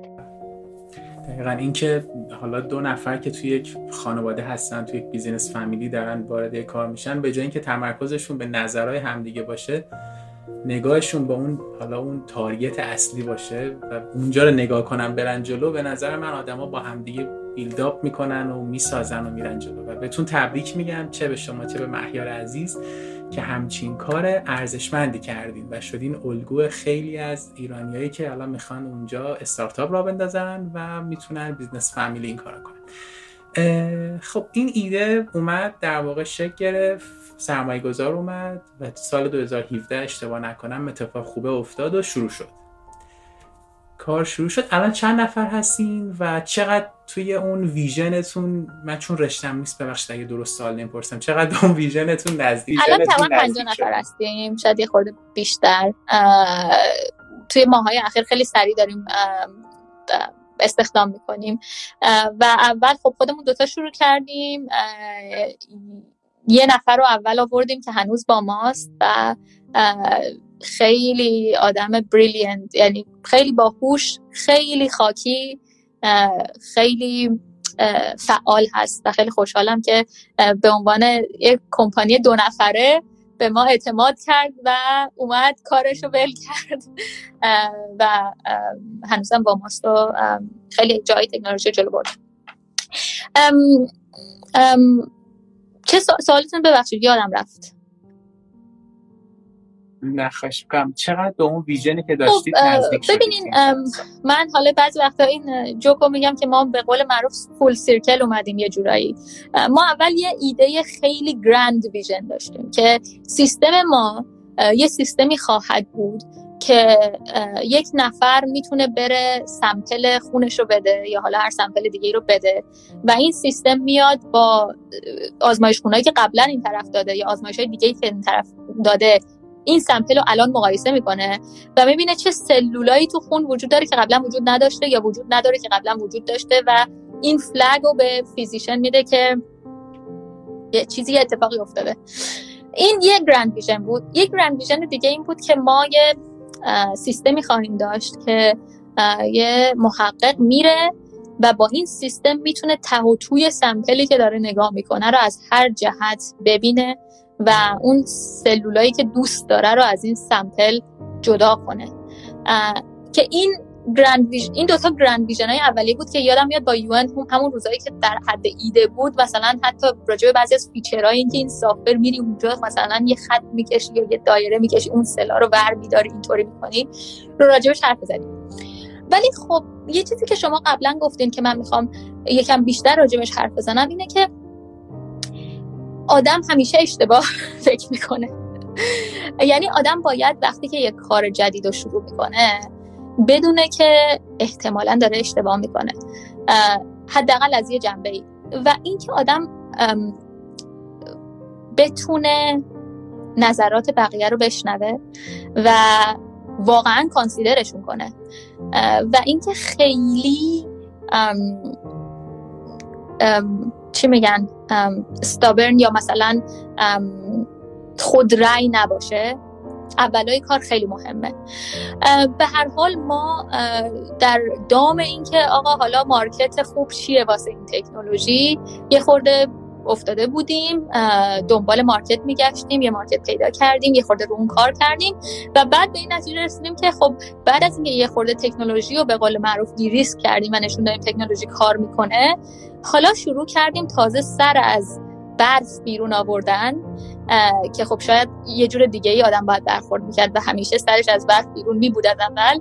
و دور رو که نگاه کردیم دیدیم چقدر اپلیکیشن واسه کاری که ما داریم می‌کنیم زیاده و چقدر اگه ما در این همین مسیری که انتخاب کردیم ادامه بدیم هم به تکنولوژی خیانت کردیم و هم به اینکه کمپانی ما چی می‌تونه باشه خیانت کردیم یه جورایی. و چقدر اونو کوچیک کردیم. و در نهایت تقریبا دو سال پیش تصمیم گرفتیم که پلتفرم رو واقعا به عنوان یه پلتفرم نه به عنوان یه چیزی که یه اپلیکیشن خاصی رو بهتر می‌کنه مطرح کنیم. به نظرم تصمیم خیلی جالبی گرفتیم تصمیم خیلی خوبی گرفتیم. شانس آوردیم واقعا. یکی از چیزهایی که خیلی مهمه توی کمپانی زدن اینجا اینه که با چه investor ایی آدم کار می‌کنه سرمایه گذار کی هستن. چون به هر حال سرمایه گذاری که اون vision نهایی رو نبینه به اون به دنبال حالا return کوتاه مدت باشه اون flexibility رو از آدم می‌گیره. و تو سالهای اولی که یه کاری رو شروع کنی شما flexibility لازم دارین. به خاطر اینکه شما یه چیزی می‌دونین و خیلی چیزهای دیگر رو نمی‌دونین. و اگه واقعا بخواین گوش و چشمتون رو باز کنین که چیزهای دیگر خوب یاد بگیرین این باعث میشه که تصمیم های متفاوتی بگیرین و شما یه سری پارتنر یا همراه می‌خواین که به شما تراست داشته باشن به شما اعتماد کنن بفهمن بفهمن شما دارین به چی فکر می‌کنین و بتونن شما رو همراهی کنن. و یا نه اگر این کارو نکنن اون وقت شما وارد یه داستانی میشین که نمی‌تونین اونجور که باید موفق بشین. ما این شانس آوردیم که خب سرمایه گذاری که در از اول بهشون معرفی شدیم و باشون کار کردیم سرمایه گذارایی بودن که هم ما رو می‌گرفتن هم تکنولوژی رو فهمیده بودن. همین که انقدر این کارو کردن که می‌دونن زندگی استارتاپ یعنی این. یعنی شما اول با چیز شروع می‌کنی و اینطوری اینطوری اینطوری اینطوری مسیر تو پیدا می‌کنی. و کار اونا اینه که شما رو کمک کنن شاید سریعتر این این حرکت رو انجام بدید چه نکته عالی که اون مسیر رو پیدا کنید فکر می‌کنم اولین بار با این دیتیل و با این دقت توی لایوا در موردش صحبت شد تاثیر انتخاب یک سرمایه گذار خوب توی استارتاپ. یعنی اینکه یکی از بحران هایی که پیش آمده و خیلی ها می‌خوان تو استارتاپ موفق باشن من می‌بینم که میان با هر قیمتی شده می‌خوان سرمایه گذار بیان و میارن و خیلی ها من دیدم جشن آوردن سرمایه گذار رو می‌گیرن ولی در و, و خیلی ها شروع بدبختیشون اومدن همون سرمایه گذاره به خاطر این سرمایه گذار میگه من پولم گذاشتم ظرف یک سال ظرف پنج سال چی به من میدی؟ و اینکه یه نفر رو بتونی انتخاب یعنی آوردنش ملاک نیست. کسی باشه چه نکته خوبی شما گفتین من جمعنیش اینجوری می‌کنم. کسی باشه که توقعش نسبت به ما نسبت به اون قسمت از نالج که در ما روش کار می‌کنیم یک توقع منطقی باشه قبلا این کار کرده باشه بازار رو بشناسه و فرصت بده و یه خورده اینو هم تهش بدونی که امکان داره 95 درصد چقدر 90 درصد استارتاپ ها تموم بشن نشن واقعا. و تبریک میگم به شما. وقتی من به دوستان عزیز بگم وقتی ما داریم در مورد این روزا صحبت می‌کنیم و مهدوخ جان خیلی آروم در موردش صحبت می‌کنن اینجوری نبوده. خیلی وحشتناکه. وقتی شما بخوای سرمایه گذار رو راضی کنی بیاد خیلی سخته. خیلی قبلش استرس داره اون کارآفرین. من تبریک میگم به شما که کار به این بزرگی کردین.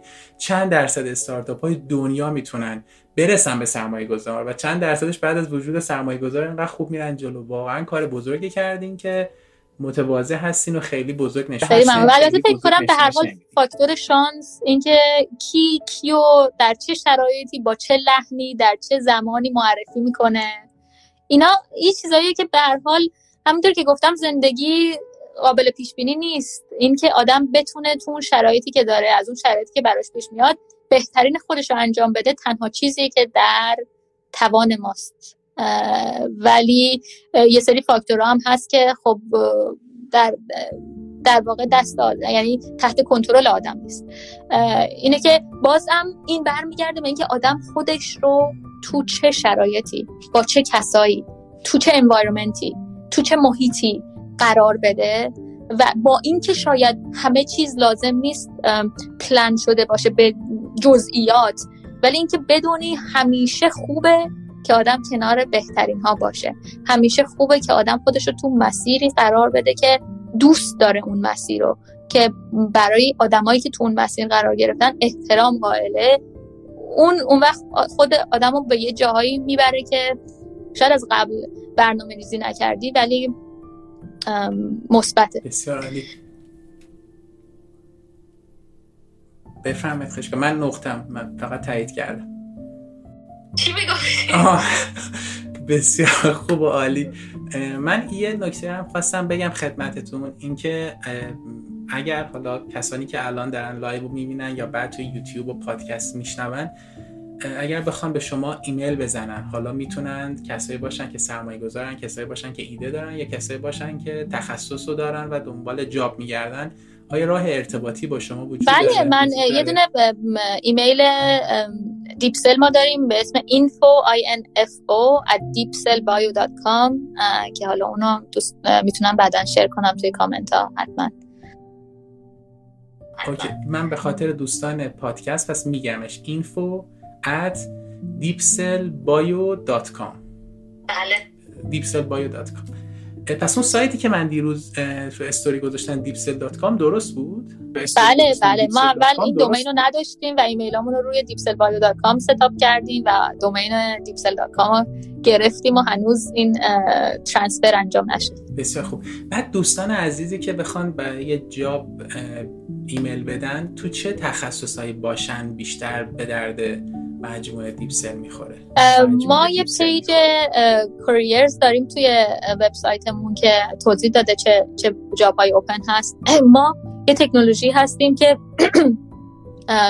مجموعه است از microfluidics optics software engineering data science deep learning bioinformatics بیولوژی و در واقع هر چیزی هر چیز و همه چیز.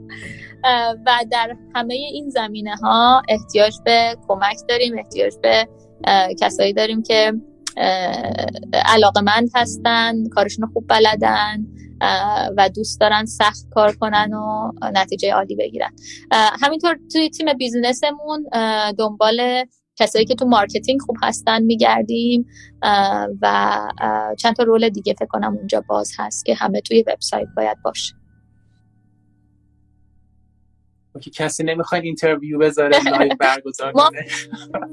مثل خیلی از business های دیگه که الان یکم بازار کار دچار اقتشاش شده به شدت دنبال آدمای خوشفکر و سخت کوش هستیم. در نتیجه اگه علاقه‌مند هستین دوست داریم بدونیم و بشنویم.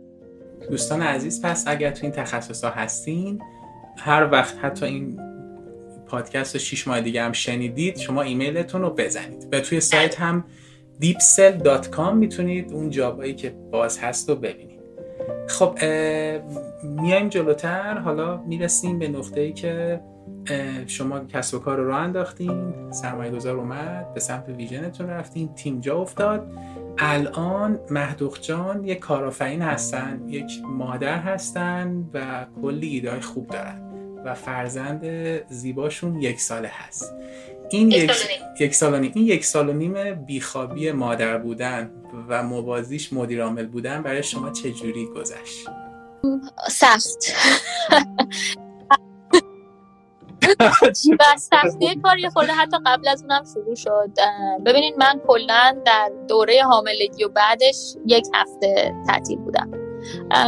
خب به عنوان این کسی که کار خودم رو دارم کسی به من نمیگه چقدر آف بگیر نگیر. ولی ببینید مثلا وقتی تیم آدم در حال رشد کردنه وقتی کمپانی توی سالهای اولش اهداف یا اهداف یا مایلستونایی داره که خیلی به هم نزدیکن. و اینکه آدم اگه بخواد یه دفعه مثلا دو هفته سه هفته یه ماه دو ماه نباشه معلوم نیست که حداقل من نمی‌تونم پیش بینی کنم که سرنوشت شرکت چی میشه. شاید الان یه خورده فهم کنه چون به حال همونطور که گفتین توی شاخه های مختلف مدیر استخدام کردیم ولی برای یه مدتی که به هر حال کمپانی کوچیکه و کار باید پیش بره شما نمی‌تونین به قول معروف تاپ داون بسازین شرکت. شما نمی‌تونین شروع کنین همه مثلا وی پی رو بیارین بعد اونا مثلا شروع کنن کسایی که کننده کار هستن بیارن و منیجر نیستن بیارن. اینه که شما باید در همه چیز یه جورایی اکسپرت باشین باید در همه چیز بتونین راهنمایی کنین و در جریان همه چیز باشین. اینه که خیلی کار راحتی نیست. من خیلی خوش بخت و خوششانس بودم که تونستم کمک داشته باشم. من پدر مادرم اومدن کمکم مادر مهیار اومدن کمکمون و این کمکه باعث شد بتونم با کسایی که بهشون اطمینان دارم اعتماد دارم مثلا بچه دو ماه سه ماه رو بهشون بسپرم به کارم برسم. و خیلی کار challenging ی هست که برای خانوما خب خیلی challenging تر هست و خیلی سختتر هست. چون واقعا تو دوره حاملگی حالا بعد از زایمان و اینا شرایط روحی و جسمی آدم خیلی قابل پیش بینی نیست و شاید خیلی سازگار با محیط کار نیست. و این سختیه که به حال من تجربه کردم. ولی خب احساس می‌کنم ببینین مادر منم یه مادری بود که خب سر کار می‌رفت. اون موقع که ما تازه به دنیا آمده بودیم. و من فکر می‌کنم یه سری قوی شدن و ایندیپندنت شدن و تاثیر از اون شرایط گرفتنی که در من وجود داره شاید تاثیر اون بوده. اینه که به نظر من یه چیزی که خیلی مهمه اینه که خانوم خانوما اگه می‌خوان دنبال این کار برن احساس بلیم نکنن احساس نکنن مادر خوبی نیستن احساس نکنن من اگر مثلا اینقدر وقت با بچم نگذارم هر روز دارم یه چیزی کم می‌ذارم شما ممکنه دارین یه جور دیگه ای به زندگی بچهتون کانتریبیوت می‌کنه. شما شاید با این دیدی که از دنیا پیدا می‌کنین می‌تونین راهنمایی بهتری بکنین بچهتون دنبال اون چیزی که دوست دارین علاقه دارین بهش برین سعی کنین پرابلمی که وجود داره که پرابلم این هست که خب بچه رو چه کار باید کرد که اون شرایطی باید داشته باشه اولای زندگیش داشته باشه اونا تحت تاثیر قرار, قرار نگیرن رو اون پرابلم رو سالو کنیم. خب حالا هر کس ممکنه یه سلوشنی برای اون پرابلم پیدا کنه ولی هیچ وقت آدم نباید خودش رو بلیم کنه و اون چیزی که براش ایدئال تو زندگی رو زیادی تحت تاثیر چیزایی که شاید بشه یه جور دیگه هندلشون کرد قرار بده. حالا من اینجا یه چیز دیگه هم که می‌خواستم بگم که سر بحث زن بودن و مادر بودن و این چیزا توی بیزینس هست من خودم خیلی نگاه اونطوری به خودم ندارم. خیلی شاید توی پادکست ها یا session هایی که مخصوص خانوم هاست تا حالا شرکت نکردم. البته یکی هست هفته آینده که شرکت خواهم کرد. به خاطر اینکه خودم اونطوری identify نمی کنم ولی به نظرم باید این کار رو کرد به خاطر اینکه خیلی ها واقعا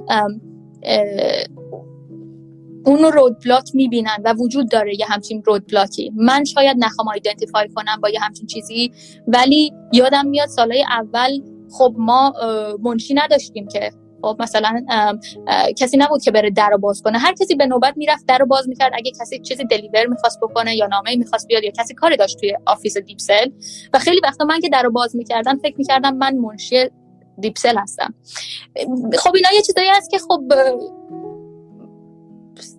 حالا تو این مملکت که انقدر کار شده انقدر زحمت کشیده شده واسه اینکه این discrimination نباشه همچنان وجود داره.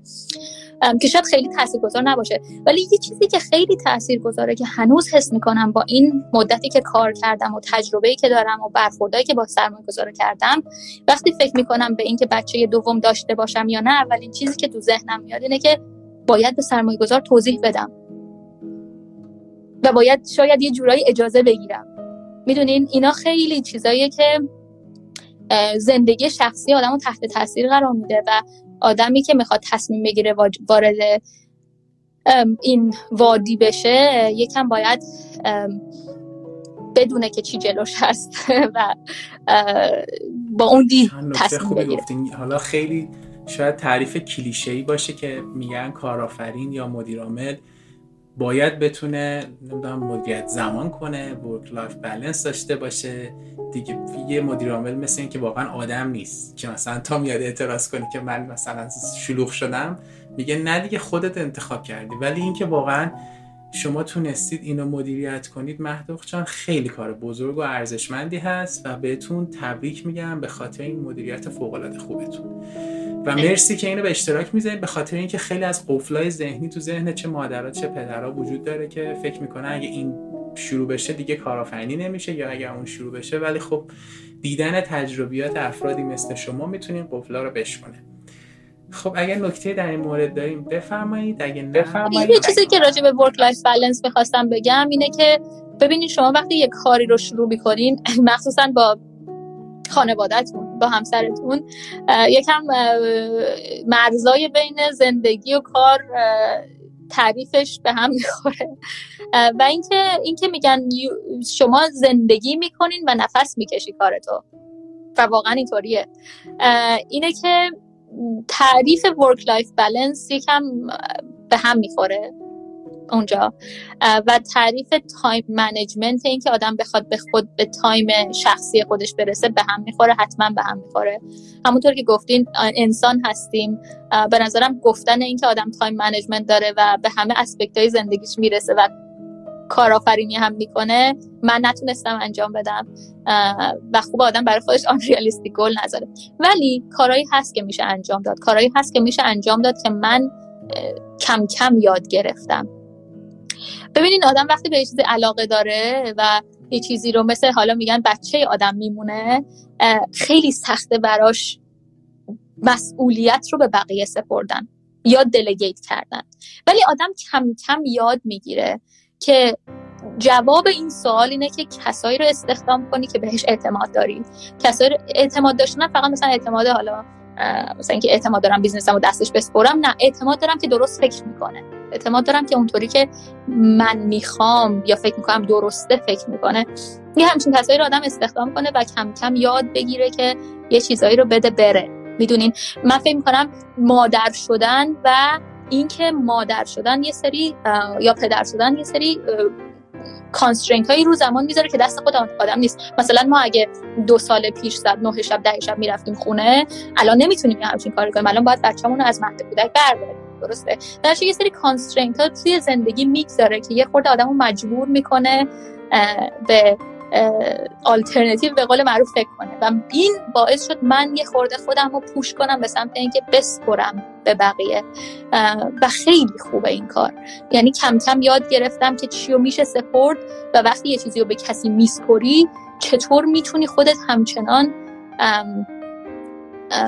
اینوالو باشی که استرس نداشته باشی. این چیزها رو باید واقعا یاد گرفت و تجربه کرد و تمرین کرد. نکته خوبی گفتین. این تفیز اختیار به دیگران. یعنی آدم وقتی فکر می‌کنه به حضرت ایلان ماسک به ایلان ماسک که مثلا ایلان ماسک این همه کامپانی داره بعد میاد انقدر بیکاره مثلا فکرش می‌ذاره رو توییت کردن مثلا بیت کوین و آدم که خودش کارآفرینی می‌کنه می‌بینه ای بابا چقدر کار داریم اونا چقدر بیکارن. واقعا هنر اینکه یه لیدر دمش کم واقعا دم ایلان ماسک واقعا گرم که تونسته تفیز اختیار کنه. یه لیدر بتونه خوب تفیز اختیار کنه و با وسواس با موضوع مواجه نشه ولی خب خودش هم بتونه خوب سیستم رو کنترل کنه واقعا جای ارزش داره. یعنی نکته که مهدخت جان گفتن چه حالا مادر پدر باشی چه نباشی واسه پریدن بالا خیلی مهمه و خیلی خوب شما بهش اشاره کردید من می‌خواستم سوال بعدی در مورد time management هست بپرسم و بگم که مطمئنا شما خیلی خوب مدیریت می‌کنید که خودتون پاسخ دادید که مدیریت زمان از نظر شما چیه؟ چیزی در مورد مدیریت زمان نمی‌خواین add کنید که من سوال ببینید خب یه خورده آدم به نظرم مدیریت زمان با تمرین میاد. با تمرین سخت و اینکه آدم برای خودش گل تعریف کنه میاد. اینکه آدم مثلا سعی کنه یه یه مطلبی بخونه یا از کسی چیزی بشنوه و مدیریت زمان پیدا کنه مثل تقویت کردن مثلا عضلات میمونه. به خاطر اینکه یا مثل مثلا دوچرخه سواری یاد گرفتن میمونه. یه کمی آدم باید تمرین کنه خودش رو بشناسه و خودش رو پوش کنه به سمت مثلا پرایورت بدون چطوری پرایوریتی بده به چیزا. چه چیزی به چه چیزی اولویت داره. و اینکه آدم بتونه در هر لحظه از زمان یه همچین کاری انجام بده. چه چیزهایی رو می‌تونه به بقیه بسپره. و چطوری می‌تونه همچنان یه سیستمی برای خودش درست کنه که وقتی چیزی رو به بقیه میسپره کنترل اون چیزی که فکر می‌کنه باید درش دخیل باشه رو از دست نده. اینا چیزایی هست که خوبه. ریفلکت کردن خیلی خوبه. خیلی خوبه که آدم مثلا هر چند وقتی بار برگرده به حالا کلندرش به برنامه زندگیش به برنامه روزانش نگاه کنه بگه آیا همه این کاری که من کردم لازم بود انجام بدم؟ لازم بود اینقدر زمان براشون بذارم؟ لازم بود خودم باشم یا نه؟ و این اینا باعث آدم کم کم خودش رو سوق بده به سمتی که بتونه time management انجام بده. و feedback گرفتن خیلی مهمه. ما تو خود Deepcell به عنوان time management برای یک کمپانی بارها و بارها و بارها structure meeting امون رو تغییر دادیم. به خاطر اینکه ببینین کمپانی بزرگ میشه تعداد آدم ها تغییر می‌کنه. nature یا اون متن بحث ها تغییر می‌کنه و یه چیزایی که شاید روز اول خوب بود همه درش جریان در جریانش باشن الان اصلا خوب نیست همه در جریانش باشن چون وقتشو ندارن. اینه که آدم اینکه باز اون فلکسیبیلیتی رو داشته باشه. و اون اوپن ماینددنس و ذهن بازش داشته باشه که ببینه کجاها این افیشنته کجاها اشتباهه و هی اونو تغییر بده. هم به عنوان یه ارگانیزیشن هم به عنوان یه فرد کمک می‌تونه بکنه. چقدر عالی و خوب. و وقتی ما داریم در مورد کارآفرینی صحبت می‌کنیم داریم در مورد یک آدم عاشق بسیار علاقمند به یک کار صحبت می‌کنیم که خودش ناخداگاه تا می‌خواد یک مثلا تنظیم می‌کنه بین زندگی شخصیش و کارش و اینا خیلی راحت بهونه داره واسه اینکه بچسبه به کار. همیشه بله. به خاطر اینکه اون عشق مثل واقعا کار مثل فرزنده که یک عشق به آدم میده همیشه بخواد دوش وایسه و اگه کارآفرینی مدیریت زمان داشته باشه به نظر من هنرمند فوق العاده خوبیه آره مثل آقای پرسو خادم سنی که گفتن که توی امازون که بودن این جف بزوس بهشون گفتن که work-life harmony اون روشیه که باید پیاده کنیم. نه work-life balance یعنی که اون لحظه هر چیزی که فکر می‌کنی حالت خوبه رو انجام بده. واقعا فکر می‌کنم کارآفرینا این این روش رو بهتر بتونن انجام بده. من از وقت شما در می‌گیرم صحبت می‌کنم و ببخشید.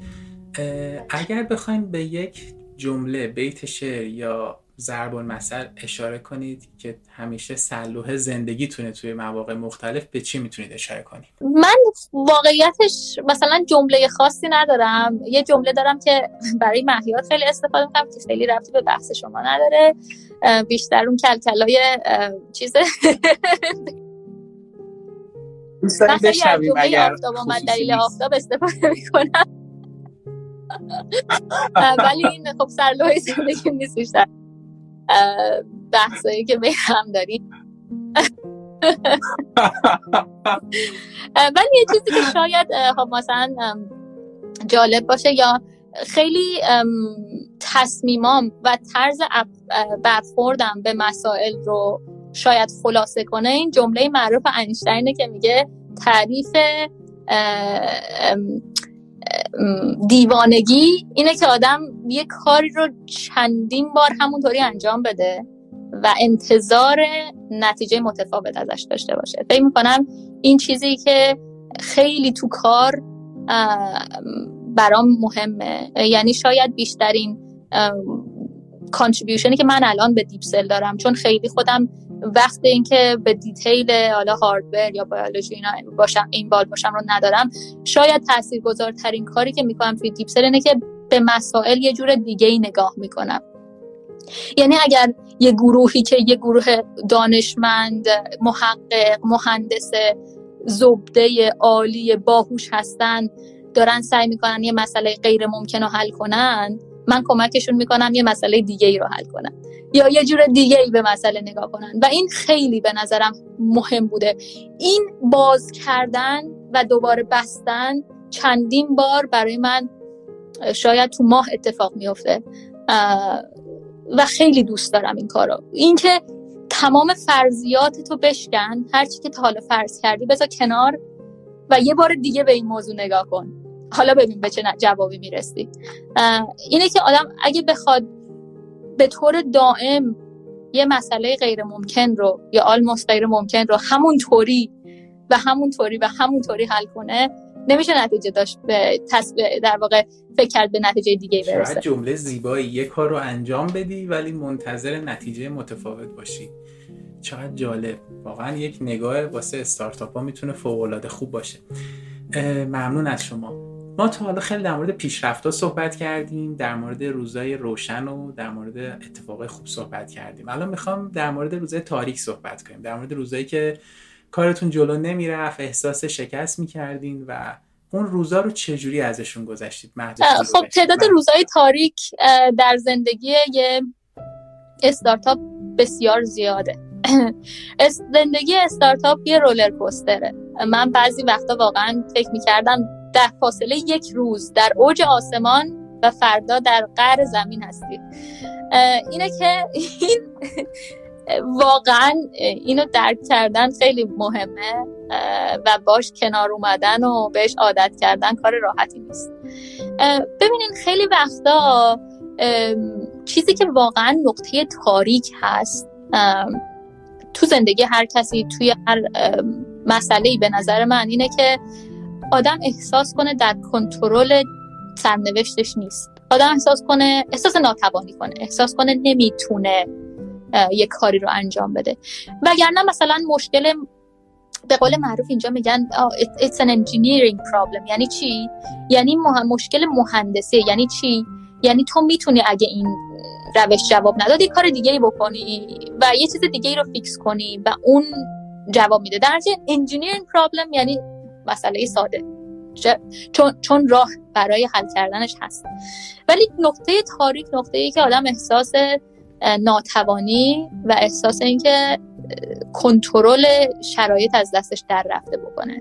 تاریک ترین نقاط می‌تونه نقاطی باشه که حالا مثلا در دنبال کسب سرمایه هست و اون به در بسته می‌خوره شما احساس می‌کنی که در کنترل اون شرایط دستت نیست یا مثلا ممکنه کار کردن با یه همکاری باشه که شما هر همه جور تلاشی کردی که این مسئله کار کنه و نکرده و خداحافظی کردن و اون اون روزا روزای سختیه.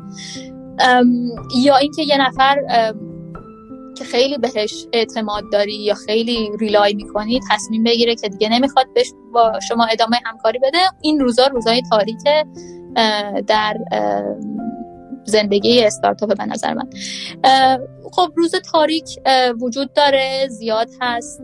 من فکر می‌کنم باز چیزی که من یاد گرفتم یا دارم بازم یاد می‌گیرم اینه که اول که آدم یه خبر بدی بهش می‌رسه یا یه اتفاق بدی براش میفته احساسات همه چیزو جلوی همه چیزو می‌گیره جلوی فکر کردن رو می‌گیره و اون احساس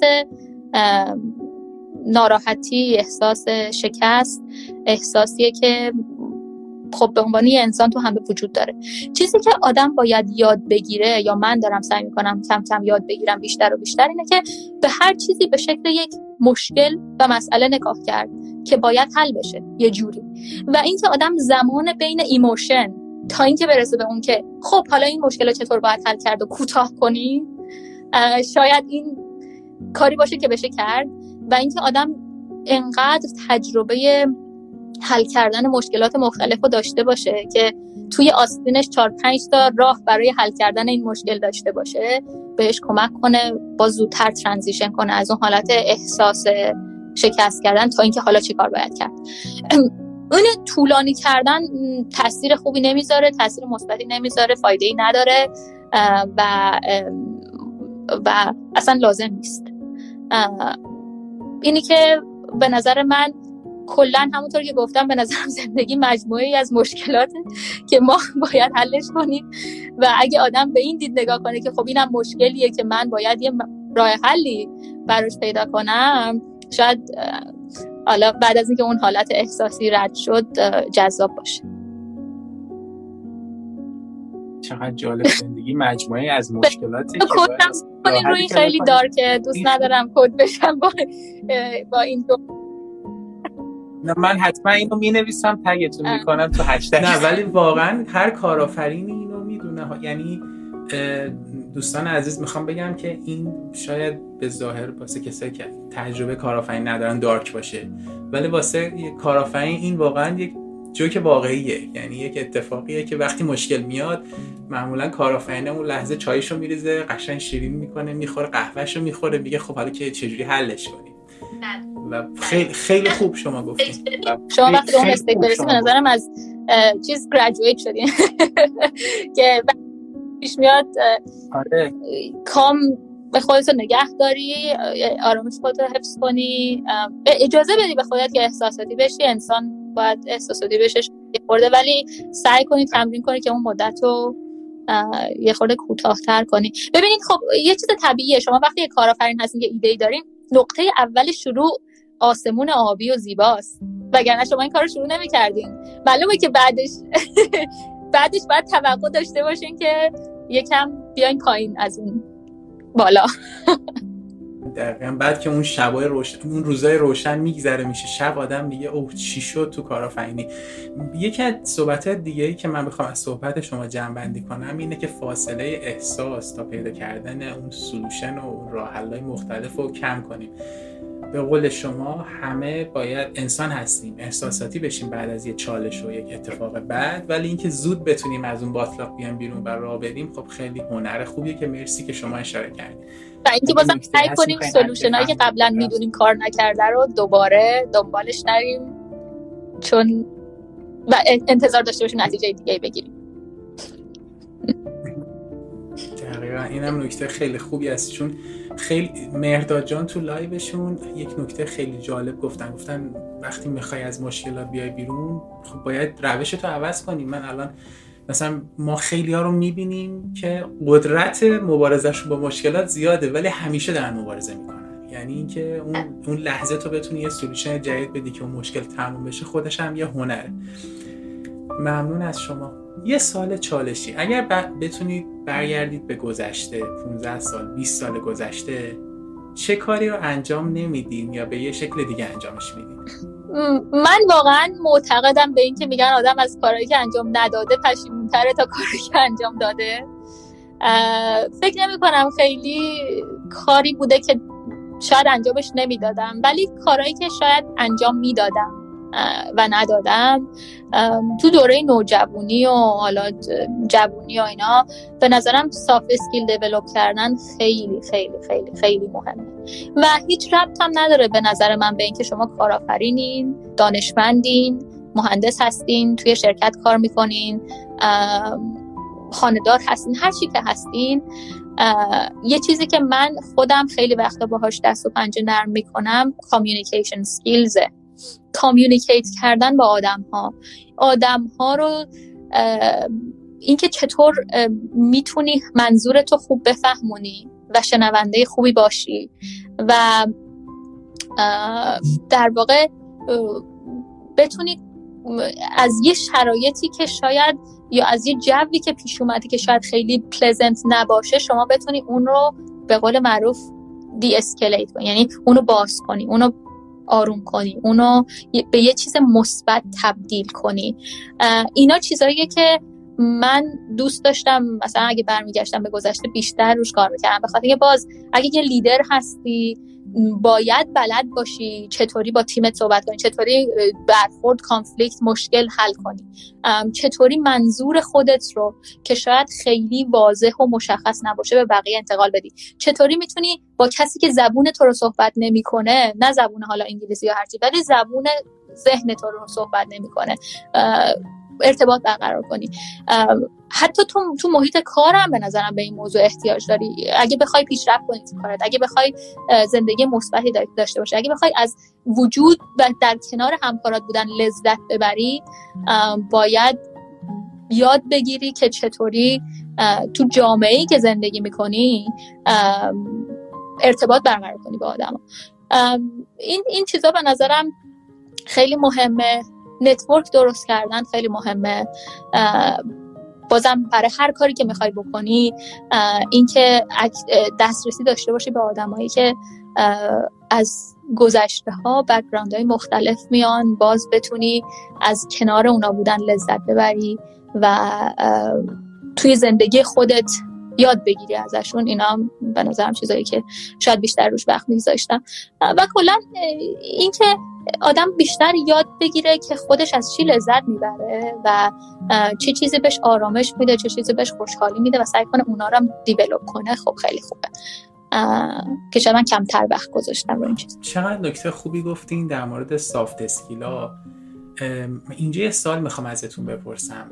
خب اینکه ما در این میگیم توی نوجوانیمون جوانیمون روی سافت اسکیلا و دیولوب کردنش و اینها کار کنیم که خیلی درسته. می‌خوام اینم برای کسایی که تو سن ما هستن تو thirties هستن آیا soft skill سن داره یا اینکه تو هر سنی اگه بتونی روش کار کنی می‌تونی improve ش کنی؟ من خودم توی thirties هم دارم یاد می‌گیرم و شروع کردم یاد گرفتن. به نظرم خیلی سن نداره. به نظرم هر چیزی یاد گرفتنش اگه آدم اونقدر سفت و سخت نشده باشه که نتونه یاد از بقیه یاد بگیره یا نتونه قبول کنه که بلد نیست می‌تونه یاد بگیره. مثلا خب باز مامان من برمیگردیم به الگوی زندگیم که در سن خب 60 سالگی شروع کرد زبان یاد گرفتن و خیلی علاقه داره و خیلی خوب شده. و به نظر من اپروچش به زندگی اینه که خب who cares مثلا آره معلومه که من خیلی چیزا رو بلد نیستم. خب که چی؟ خب دوست دارم یاد بگیرم. و اگه آدم بتونه اونقدر باز سفت و سخت نباشه که من اصلا در شأن من نیست که بگم من یه چیزی بلد نیستم یا یاد نمی‌گیرم یا تو این مشکل دارم.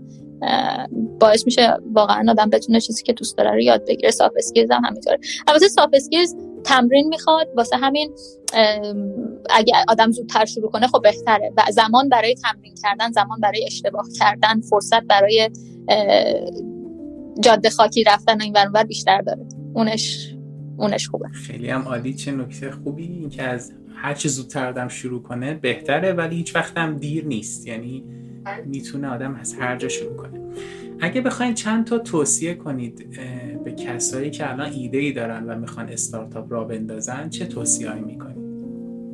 خب یکی از مهم بستگی داره البته چه استارتاپی باشه خیلی بستگی نداره چه استارتاپی. ببینین از اینکه بخواین ایدهتون رو با بقیه share کنین نترسید. من اون اولا که به Deepcell فکر می‌کردم خب به هر حال این grant رو از استنفورد گرفته بودیم. می‌دونستیم ایده خیلی جالبی داریم. هنوز هیچ کاری نکرده بودیم از اینکه رقیب پیدا بشه و بخواد حالا دقیقا کار ما رو انجام بده و اینا. من خیلی میترسیدم. خیلی سخته یه همچین کاری و خیلی impossible هست یعنی پرا احتمال اینکه یه همچین اتفاقی بیفته نزدیک به صفره. و اصلا ارزش اینکه آدم اون وقت مطرح نکنه و feedback نگیره اصلا نداره. تا جایی که می‌تونین با هر کسی که می‌تونین share کنین. ببینین همون مسئله diversity و این چیزهایی که مهندس به پزشکی رفتن یا اقتصاددان به مهندسی رفتن یا همه اینا به نظر من اینه که شما می‌خواین دید آدم های مختلف feedback آدم های مختلف رو بشنوین. و در اصلا نگران نباشین از اینکه حالا اگه شما خیلی share کنین به detail share کنین ممکنه حالا یه اتفاق عجیب غریبی بیفته. نمیفته این اتفاق. این یکی یکی از چیزایی که خب من خودم اگه برمیگشتم بیشتر می‌کردم و خب مهیار خیلی به من کمک می‌کرد که به خاطر اینکه این مسیر رو رفته بود که می‌گفت نه بابا مثلا نگران نباشین. مثلا حالا کمپانی ایلومینا گوگل فلان انقدر چیز دارن که حتی وقتی یه خورده کمپانی mature تر میشه شما به فکر competitor میفتین به فکر رقیب میفتین خب خیلی خوب آدم مثلا IP شو protect patent اشو داشته باشه حواسش جمع باشه.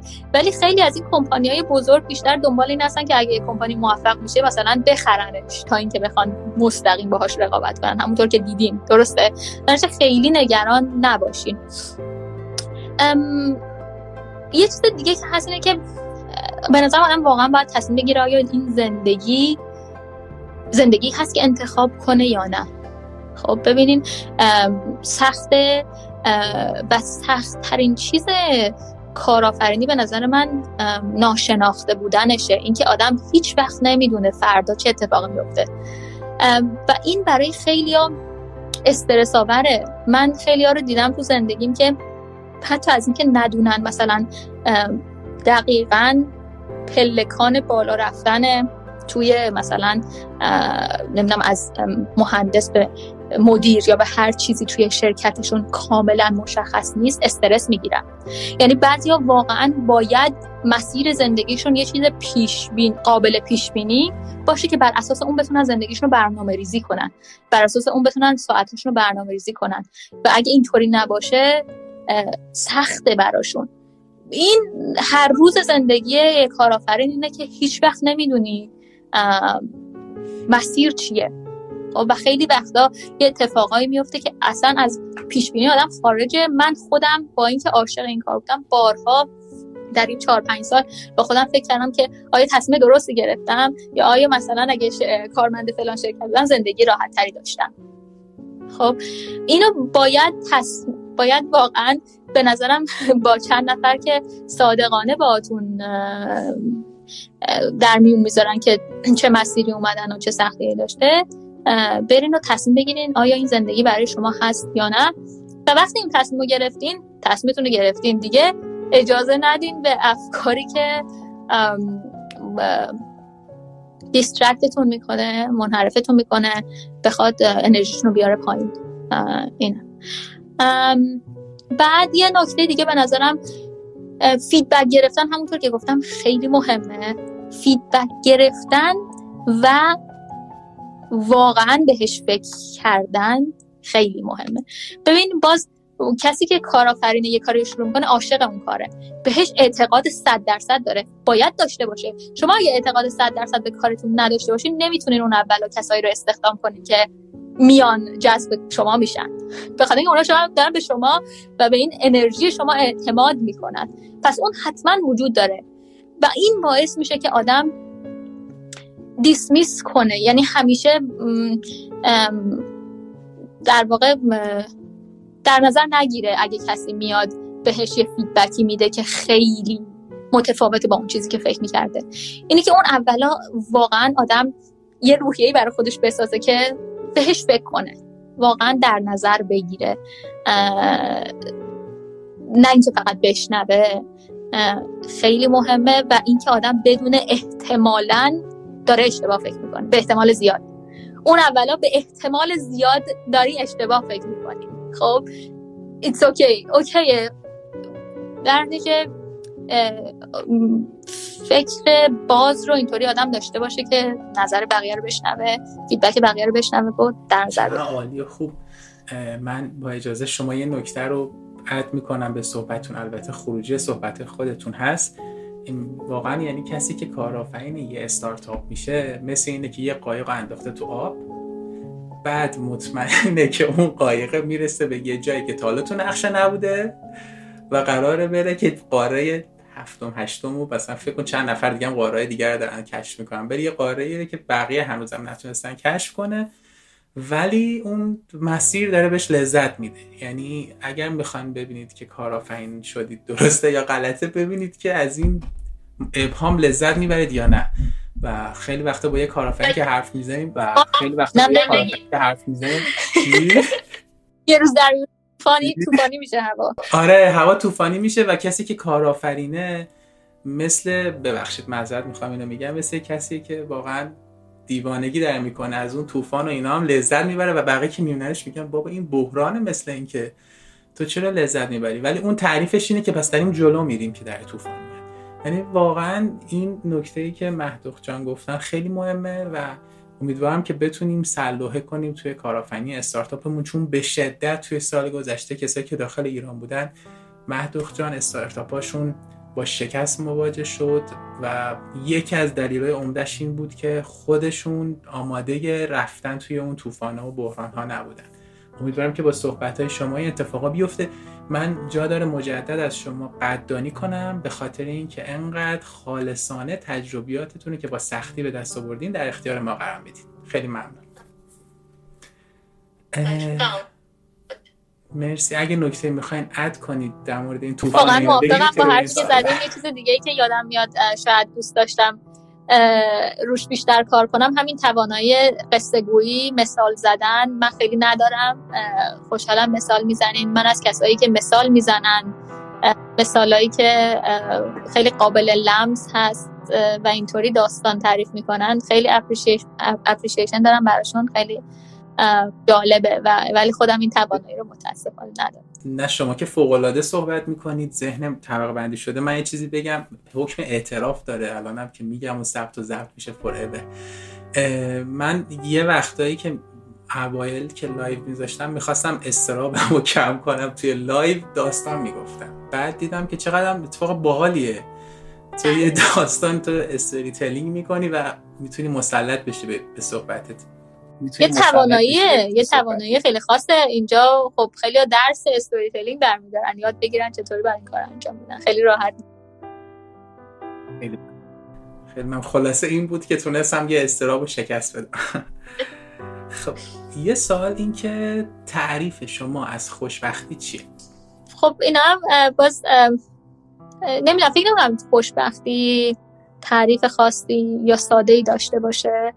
شاید باز برمیگرده به اینکه زندگی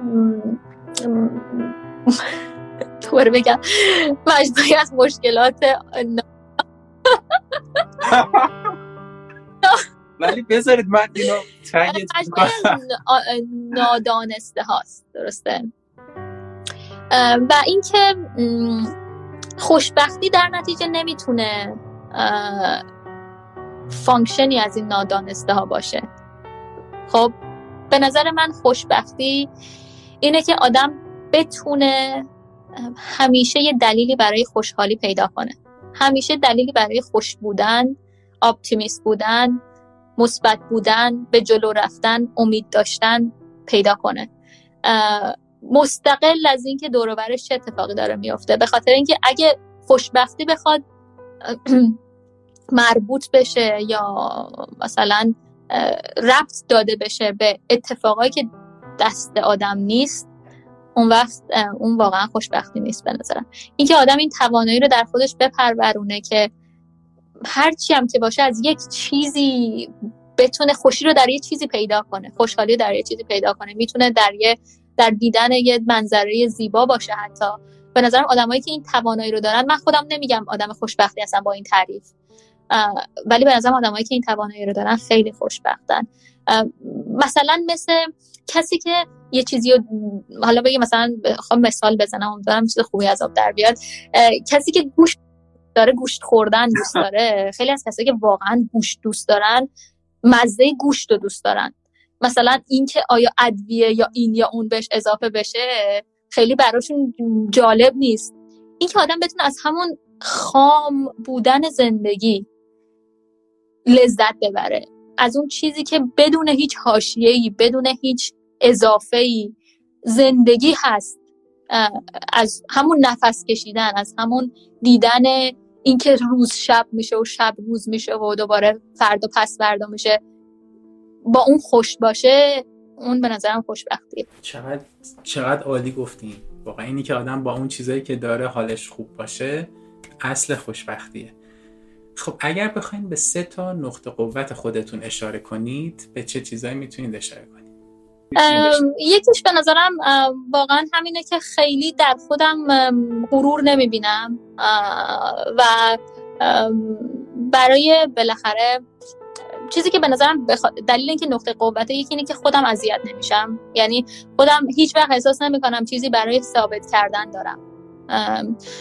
و این به آدم یکم آرامش میده. از یه جهت دیگه ای که این مثبت هست اینه که آدم ها معمولا جذب آدمایی میشن که خیلی باهاشون وقت گذروندن اذیتشون نمی‌کنه. و بکنم آدمایی که غرور دارن یا ایگو دارن به قول معروف یه آدمای خاصی جذبشون میشن نه همه. برای تیم درست کردن این شاید چیز خوبی باشه. یه نکته دیگه که خودم می‌بینم اینه که به قول اینا به قول معروف من فایر این مای بلی دارم. واقعا در دلم آتیش داره یعنی به اون کاری که می‌کنم علاقه دارم پشن دارم احساس دارم عشق دارم آتیش دارم. و بازم به نظرم این توی یک کارآفرین این خیلی مهمه. به اون کاری که می‌کنیم واقعا اعتقاد داشته باشین. به خاطر اینکه وگرنه نه سرمایه گذار شما رو باور خواهد کرد نه کارمندتون شما رو باور خواهند کرد. و اگه اونو داشته باشین این آتیشه به نظرم مصریه. و شما می‌تونین به بقیه اینو انتقال بدین و بقیه رو مثل خودتون هیجان زده و آماده مثلا ارائه بهتریناشون بکنیم و اونو دارم. یا حداقل دنبال کارهایی میرم دنبال چیزایی میرم که می‌دونم اون آتیش و حس مثلا هیجان رو دارم به وجود میاره. چقدر عالی گفتین. فکر می‌کنم آتیش منظورتون همون اشتیاق سوزان بینظیر بالایی که اصلا بهش فکر می‌کنید و با عشق اون کار رو انجام میدین. و واقعا تبریک میگم. دیگه نقطه, نقطه قوت دیگه ای؟ دیگه نقطه دیگه شاید یکیش هم مثلا این باشه که خب به جزئیات اهمیت میدم. یعنی خیلی به هر حال به عنوان کارآفرین خیلی مهمه که آدم هر چند وقت بار بیاد از بالا به داستان نگاه کنه. ولی خب من یه چیزی هم که شاید به خاطر همین وقت گذراندن با دینا و اون ریزکاریا درم به وجود اومده اینه که به ریزکاریا اهمیت میدم. حالا می‌تونه مثبت باشه یا نباشه برای بعضیا. در حال این چیزی که درم وجود داره. اتفاقا تو کارآفرینی در عین حالی که میگن باید یه کارآفرین از بالا نگاه کنه بعد مثل تفکر استراتژی که از بالا نقشه رو ببینه همه اینا درست ولی فرایند درست فرایند اون ریزکاری است اگر کمپانی اپل مراقب کاستومر کرش هست که وقت به یک نفر اون لایه پایین با مشتریش بعد صحبت نکنه خب همین ریزکاری ها اپل و اپل کرده واقعا. و بهتون تبریک میگم منم یه دونه اضاف می‌کنم. این که خالصانه و بدون هیچ چشم داشتی به دیگران چیزا که یاد گرفتین و انتقال میدین. این هم این نقطه قوت فوق العاده است بخشندگی. حالا می‌خوام یه سال ازتون بپرسم. اگر بخواین توصیه ای کنید به کسایی که تو دهه 20 زندگی هم و توصیه کنید به کسایی که تو دهه 30 زندگی هستن که چه مهارتهایی رو توی خودشون تقویت کنن تا راحت تر بتونن به اهدافشون برسن. اون توصیه چیه؟ یکیشو که فکر می‌کنم گفتیم که اگه خودم برمیگشتم چی کار می‌کردم به نظرم soft skills communication skills خیلی مهمه. ارتباط برقرار کردن با آدمایی که از background ما نمیان از رشته ما از مسیری که ما اومدیم نمیان. خیلی کار راحتی نیست تمرین می‌خواد. برای بعضی ها ممکنه خیلی طبیعی و ذاتی وجود داشته باشه ولی برای اون کسایی که ذاتی وجود نداره به نظرم خیلی خوبیه برای develop کردن توی اون زمان ها. یکی دیگه هم شاید بکنم بهش اشاره کردم network درست کردن خیلی کار خوبیه. از زودتر شروع شدن باز خیلی خوبه. و اینکه آدم ارتباطش رو با network ش داشته باشه نگه داره. و در واقع اینو این ارتباطات رو بتونه بزرگ کنه بتونه بهشون آب بده. حالا نمی‌دونم چی میگن. مثلا اینکه بله. دقیقا پرورش بده وقت بذاره. و اون foundation یا اون بنیان network خودش رو درست کنه خیلی چیز خوبیه. یه چیز دیگه هم اینه که ببینید یکی از اتفاقایی که دور ما داره میفته اینه که احساس می‌کنم مثلا انگار سرعت همه چیز ده برابر و صد برابر شده. سرعت به وجود اومدن اطلاعات سرعت فیلدهای جدید سرعت دانشهای جدید. و اتفاقایی که در دور برمون میفته فکر می‌کنم با هیچ جنریشن دیگه قابل مقایسه نیست. و اینکه آدم بتونه برسونه خودش رو به بقیه دنیا خیلی کار راحتی نیست. در یه چیز دیگه ای که شاید خیلی مفید باشه اینه که آدم همیشه تو حال یادگیری باشه همیشه در حال یاد و همیشه اینو بدونه که همیشه در حال یادگیری خواهد بود. اینم شاید یه چیزی باشه که توی 20 سالگی 30 سالگی اینا یه دیسیپلینی شاید آدم داشته باشه برای اینکه چیزهای جدید یاد بگیره خوب باشه.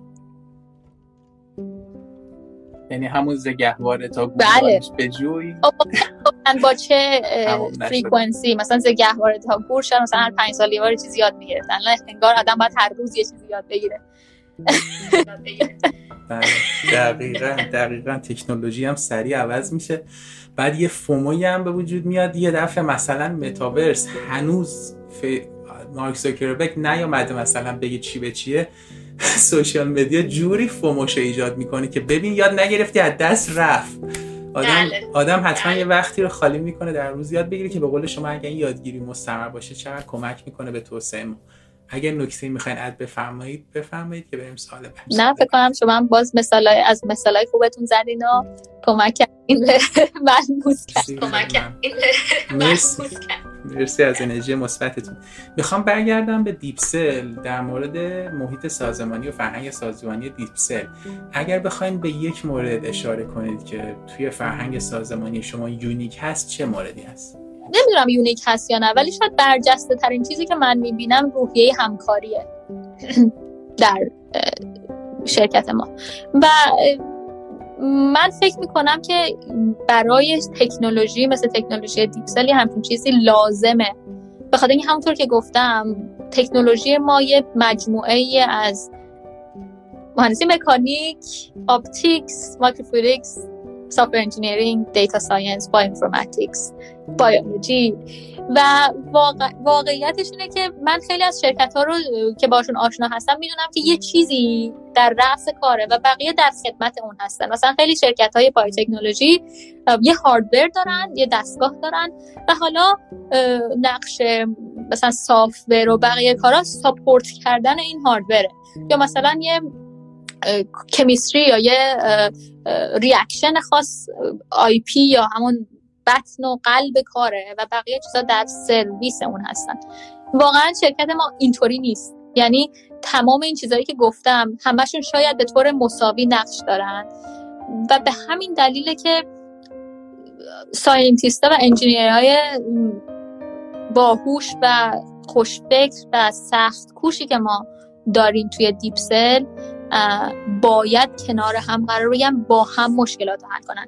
یعنی با اینکه ساختار شرکت ما ممکنه مهندس مثلا hardware داریم software داریم data science داریم بیولوژی داریم bioinformatics داریم ولی پروژه ها اینطوری define میشه. یعنی از هر تیم یک نفر دو نفر روی یک پروژه و اونطوری با هم کار می‌کنن. و غیر از این نمیشه. به نظرم برای اینکه یه همچین چیزی کار کنه شما احتیاج دارین به آدمایی که اونها هم ego ندارن. ما یه دونه no ego rule داریم واسه hire کردن استخدام کردن و کسایی که خیلی به قول بعضیا درگیر خودشون هستن و اصلا استخدام نمی کنیم چون واقعا کار نمی‌کنه. اینطوری. درچه به نظرم یکی دیگه از شاید خصوصیت های شرکت ما اینه که واقعا آدمای فوق العاده باهوشی داریم که همه خاکی هستن و همه دوست دارن از وقت خودشون بذارن به بقیه یاد بدن راجع به field کاری خودشون. اینا چیزایی که تو Deepcell وجود داره و به نظرم لازمه یه همچین شرکتی. فوق العاده است. الان استارتاپ ها واقعا خیلی سخت به این نگرش می‌رسن. برندهای خیلی بزرگ به این می‌رسن. تبریک میگیم به شما که انقدر خوب این از بالا به پایین duplicate کردین که داره کار می‌کنه. یعنی کار تیمی و مهیار جان هم اشاره کردن که واقعا همه کنار هم دارن کار می‌کنن و این بزرگترین نقطه قوت برنده که آدما با همدیگه کار می‌کنن و به قول شما اون تکبر یا اون نقطه ای رو ندارن که بگم من یه چیزی می‌دونم چرا به بقیه بگم چرا من این پروژه رو به تنها می‌تونم چرا با یک نفر دیگه به اسم اونم انجام بدم. و این به نظرم از بالا به پایین بیشتر دوبلیکیت شده که اتفاق افتاده تبریک به مدیریت فوق العاده خوب شما به عنوان مدیر عامل. دوستان تعریف کرده بودن از مدیر عاملی شما زیر پست و واقعا ما به نگرشش رسیدیم. زنده باشین. این سال سالی بود که فکر می‌کنم کاملا بهش جواب دادیم ولی اگه بخوان توی پاراگراف بگین دیپسل سالم خیلی تکراری از چون صحبت کردید ولی توی یک پاراگراف دیپسل چه نیازی از جامعه رو قرار کلا تارگتش ویژنش اینه که رفت کنه؟ ببینین ما یه تکنولوژی کمپانی هستیم. به عنوان یه کمپانی تکنولوژی ما یه روش جدید برای بررسی کردن سمپل های بیولوژی فراهم می‌کنیم. که حالا این ممکنه اپلیکیشن های خیلی متفاوتی داشته باشه تو جاهای مختلف توی تشخیص بیماری توی ترک کردن بیماری توی پیدا کردن داروی درست برای یک بیماری تاثیر داشته باشه. اینا همه جاهایی که شرکت های دیگه ریسرچرها دانشمنده دیگه می‌تونن از تکنولوژی ما استفاده کنن. اگه یه مثال بخوام براتون بزنم که شاید جالب باشه یه خورده تکنیکاله ولی مثلا یکم شاید ملموس تر باشه اینه که ما مثلا یکی از استفاده هایی که از تکنولوژیمون میشه اینه که سمپل بیوپسی مثلا سرطان یک بیماری رو می‌گیریم اون رو با دستگاهمون آنالیز می‌کنیم و چیزهایی رو به اون کسی که داره به این سمپل نگاه می‌کنه یا دکتر یا محققه نشون میدیم که با روش های دیگه نمی‌تونن ببینن. مثل چی؟ مثلا توی یکی از سمپل های جدیدی که نگاه کردیم متوجه شدیم که سلول های سرطانی توی این بیوپسی چهار جور مختلف هستن. که اون چهارتا با روش های دیگه انگار مثل همن ولی با روش ما خیلی با هم فرق می‌کنن. و حالا یه سری مشکلاتی که وجود داره توی درمان سرطان اینه که شما یه داروی پیدا می‌کنین مثلا ده درصد بیمارا رو مشکلشون رو حل می‌کنه 90 درصد بیمارا رو حل نمی‌کنه و خیلی از شرکت های دارویی دنبال اینن که بفهمن چرا. و خیلی از این چیزا ممکنه به خاطر این باشه که مثلا ریشو این که این چهار مدل سلول سرطانی توی این بیمار توی چه ریشویی هستن؟ یعنی چه نسبتی با هم دارن؟ تا یک بیمار دیگه تا یک بیمار دیگه مثلا ممکنه یکی از دلایل این باشه. درجه و ما کاری که می‌کنیم اینه که به, دکتر یا محقق دسترسی میدیم به اون چهار نوع. اون چهار نوع رو به شکل فیزیکی توی ز... مثلا تیوبای مختلف براشون جدا می‌کنیم. که بتونن حالا اون دارویی رو که پیدا کردن تست کنن ببینن آیا به این چهار مدل جواب میده یا نه. یا فقط به یه مدلش داره جواب میده. و این دلیل اینکه حالا این بیمار به این دارو کلا جواب نمیده. حالا این یکی از اپلیکیشن هاست ولی کلا ما یه دید جدید و یه روش جدید برای کشف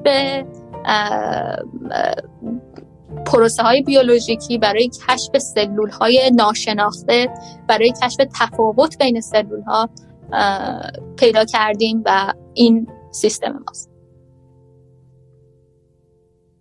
که هوش مصنوعی رو هم توی بله خب به هر حال قلب و مغز به قول معروف این سیستم deep learning هست. اگه یه خورده بیشتر وارد تکنولوژی بشم تکنولوژی این هست که شما یه سمپل که دارین که سلول توش هست ما توی سیستممون دونه دونه تمام سلولای این سمپل رو ازش عکس می‌گیریم و این هوش مصنوعی با توجه به اون عکس تشخیص میده که آیا این سل, سل سلول سرطانی هست آیا سلول سیستم ایمنی هست. آیا سلول سیستم ایمنیه که یه سلول سرطانی دیده مثلا. و بر اساس اون و چیزی که محقق می‌خواد در واقع سلول ها رو آنالیز می‌کنه و سلول هایی که محقق بخواد رو جدا می‌کنه از sample و در اختیارشون قرار میده برای اینکه حالا بخوان یه دارو رو روش تست کنن یا بخوان مثلا توی یه حیوان دیگه بذارن چون یه سری کارهایی مثلا به قول معروف in vivo یا داخل حیوان انجام میشه توی research که ببینن که به در واقع دونسته های جدید دسترسی پیدا کنن چقدر عالی خیلی ممنون از توضیحتون من ببخشید سوالام شاید کم پایه‌ای باشه به خاطر اینکه برای من یه موضوع جذاب و نو هست هدف آتی شما چی هست مهد؟ خودم به شخصه یا به عنوان آره. خب سن آدم که زیاد میشه آدم کم کم و حالا یه سری اتفاقایی که آدم دور برش می‌بینه و از دونسته های بقیه که یاد می‌گیره به نظر میاد در نهایت انگار خوب آدم خودشو در مسیر این قرار بده که وقتی آخرین روز زندگی آدمه آدم دوست داره به چی فکر کنه. یا وقتی برمیگرده و نگاه می‌کنه دوست داره چی ببینه. و شاید از اون طرف زندگی رو ساختن و هدف برای خود آدم تعریف کردن جالب باشه. اینه که من وقتی به اون فکر می‌کنم مثلا به این فکر می‌کنم که اگه می‌دونستم فردا آخرین روز زندگیمه و برمیگشتم نگاه می‌کردم چی کار می‌کردم چی کار نمی‌کردم یا هدفم چی بود شاید بزرگترین هدفم علاوه بر حالا اینکه بالاخره آدم بچه ای داشته باشه به جایی رسونده باشه یا هرچی اینه که آدم از خودش یه چیزی به جا بذاره که به نظرش ارزشمند باشه. همون لگسی که میگن. یه چیزی که اسم من امضای من استمپ من رو اونه که من بهش افتخار می‌کنم. قطعا این اتفاق به زودی میافته و ما به شما بیشتر از همیشه افتخار می‌کنیم. میریم سراغ دو تا سوال پایانی. ما که سیر نمیشیم از صحبت با شما ولی می‌دونم که میتینگ داریم. ولی خب قول ازتون می‌خوام بگیرم. برای live های آتی هم افتخار بدین و میزبانتون باشیم دوستان خیلی زیادم این پایین سوال پرسیدن. اگر وقت داشتین یکی دو تاشو خدمتتون بپرسم. اگر بخوایم به چند تا موضوع اشاره کنید که آینده تکنولوژی و تخصصی رشته خودتون به سمتش میره و زندگی بشر با اون تغییر می‌کنه به چه موضوعاتی می‌تونید اشاره کنید؟ خیلی چیزا هست. یه سری خب ایلان ماسک رو گفتین و movement به از زمین شدن و این چیزا هستش. واقعا در این زمینه تخصصی ندارم نمی‌دونم به کجا می‌خوایم بریم ولی احتمالا یه همچین چیزی در شاید در زمان زندگی نسل من باشه که از سفر از زمین به جای دیگه رفتن یه چیز عادی تر بشه. ولی کلا احساس می‌کنم همونطور که گفتم احساس می‌کنم زندگی سریعتر شده انگار زمان سریعتر میگذره انگار چیزها زودتر اتفاق میفته و به خاطر همین به عنوان یه جامعه بشر انگار دنبال اینه که و همیشه بوده که کارا رو سریعتر و با بازدهی بیشتر انجام بده. در نتیجه خب همین که آقا مثلا باید آدم همیشه تو لرنینگ مود باشه همیشه سعی کنه یه چیزی یاد بگیره تا بتونه کیپ اپ کنه با اینا وجود خواهد داشت. یه چیزی که من داشتم بهش فکر می‌کردم این بود که وقتی ما بچه بودیم و مثلا مدرسه می‌رفتیم چیزایی که یاد گرفتیم تا آخر دبیرستان فکر می‌کنم الان بچه ها شاید تا پنجم دبستان یاد می‌گیرن. یعنی باید اینطوری باشه چون انقدر مقدار اطلاعاتی که اضافه شده تا آدم بتونه به اینجای بشریت برسه از وقتی به دنیا آمده زیاده که نمی‌دونم چطوری میگنجونن توی برنامه تحصیلی که بچه ها به اونجا برسن. و حالا این شاید مربوط باشه به یه اتفاقی که توی فیلد ما میفته. یه پوش خیلی بزرگی هست برای لانجویتی یا زیاد کردن طول عمر بشر که به نظر جالب میاد به خاطر اینکه وقتی یک آدمی این همه زمان میگذرونه این همه چیز یاد می‌گیره برای جامعه بشری خیلی مفید نیست که این آدم تا یاد گرفت همه چیز رو از صحنه روزگار محو بشه. حالا نمی‌دونم چقدر کدوم باعث و کدوم علت و معلوله نمی‌دونم. ولی توی رشته خودم فکر کنم اتفاق جالبی که داره میفته اینه که حتی کمپانیایی اومدن که فوکسشون روی زیاد کردن عمر انسانه. و جالبه به نظرم. اینه که خب اینم یه قسمتیه. به نظرم آدم ها طولانی تر عمر خواهند کرد. شاید راه های منج کردن زمان. امیدوارم یه خورده فراگیرتر باشه که آدم بتونن تر زندگی کنن.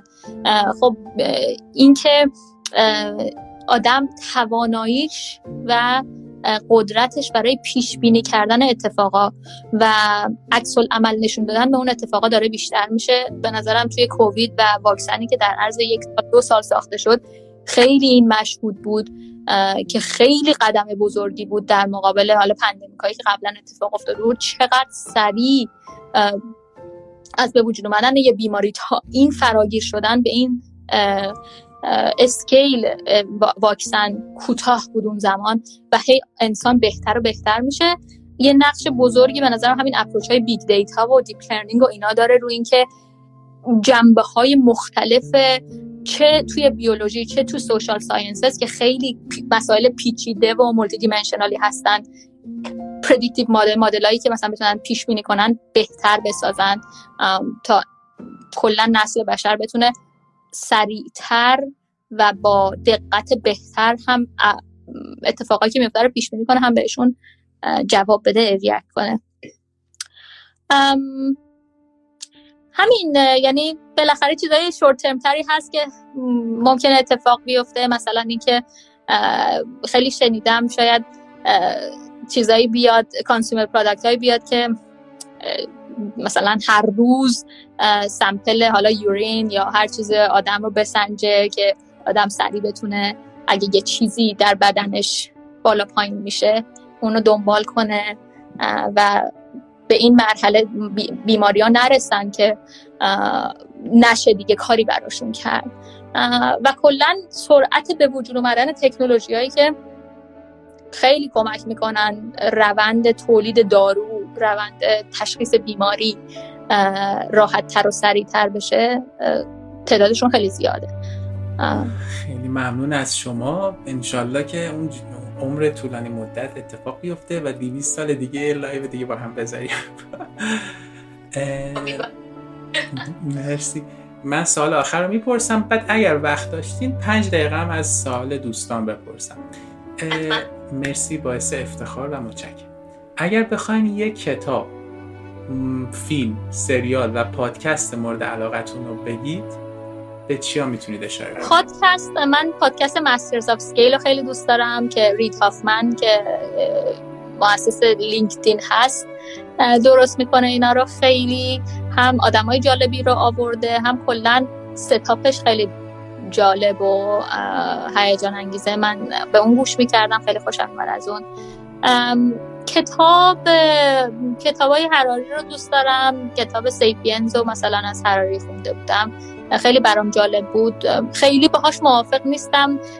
تو بعضی از بحثا و نتایجی که می‌گیره به نظرم یه خورده چی میگن مثل pop popular science مثل pop science و این چیزا یه خورده pop philosopher ه یعنی مثلا یکم marketing توی چیزش هست. توی بحثاش و نتیجه گیریاش هست. ولی جالبه. مثلا اینکه آدم رو به فکر وا میداره که خب اصلا آدم از کجا اومده یا مثلا آینده چه شکلی ممکنه بشه. جالبه. کتاب های آخریش به نظرم خورده بیشتر ترس برانگیزه و به خاطر اینه که میگم marketing توش داره. چون معمولا آدما به ترس بیشتر جواب میدن تا به به خوشحالی و چیزای مثبت. ولی اون دستم یه کتاب دیگه ای که خوندم جدیدن اسمش هست کاریزما میس که یه گایدیه برای اینکه چطوری آدم کاریزماتیکی باشیم. به نظرم بد نبود جالب بود. باید یادم نمیاد ولی اونم براتون بفرستم که کرولین سامثینگ یا اسمش فامیلش رو یادم نمیاد.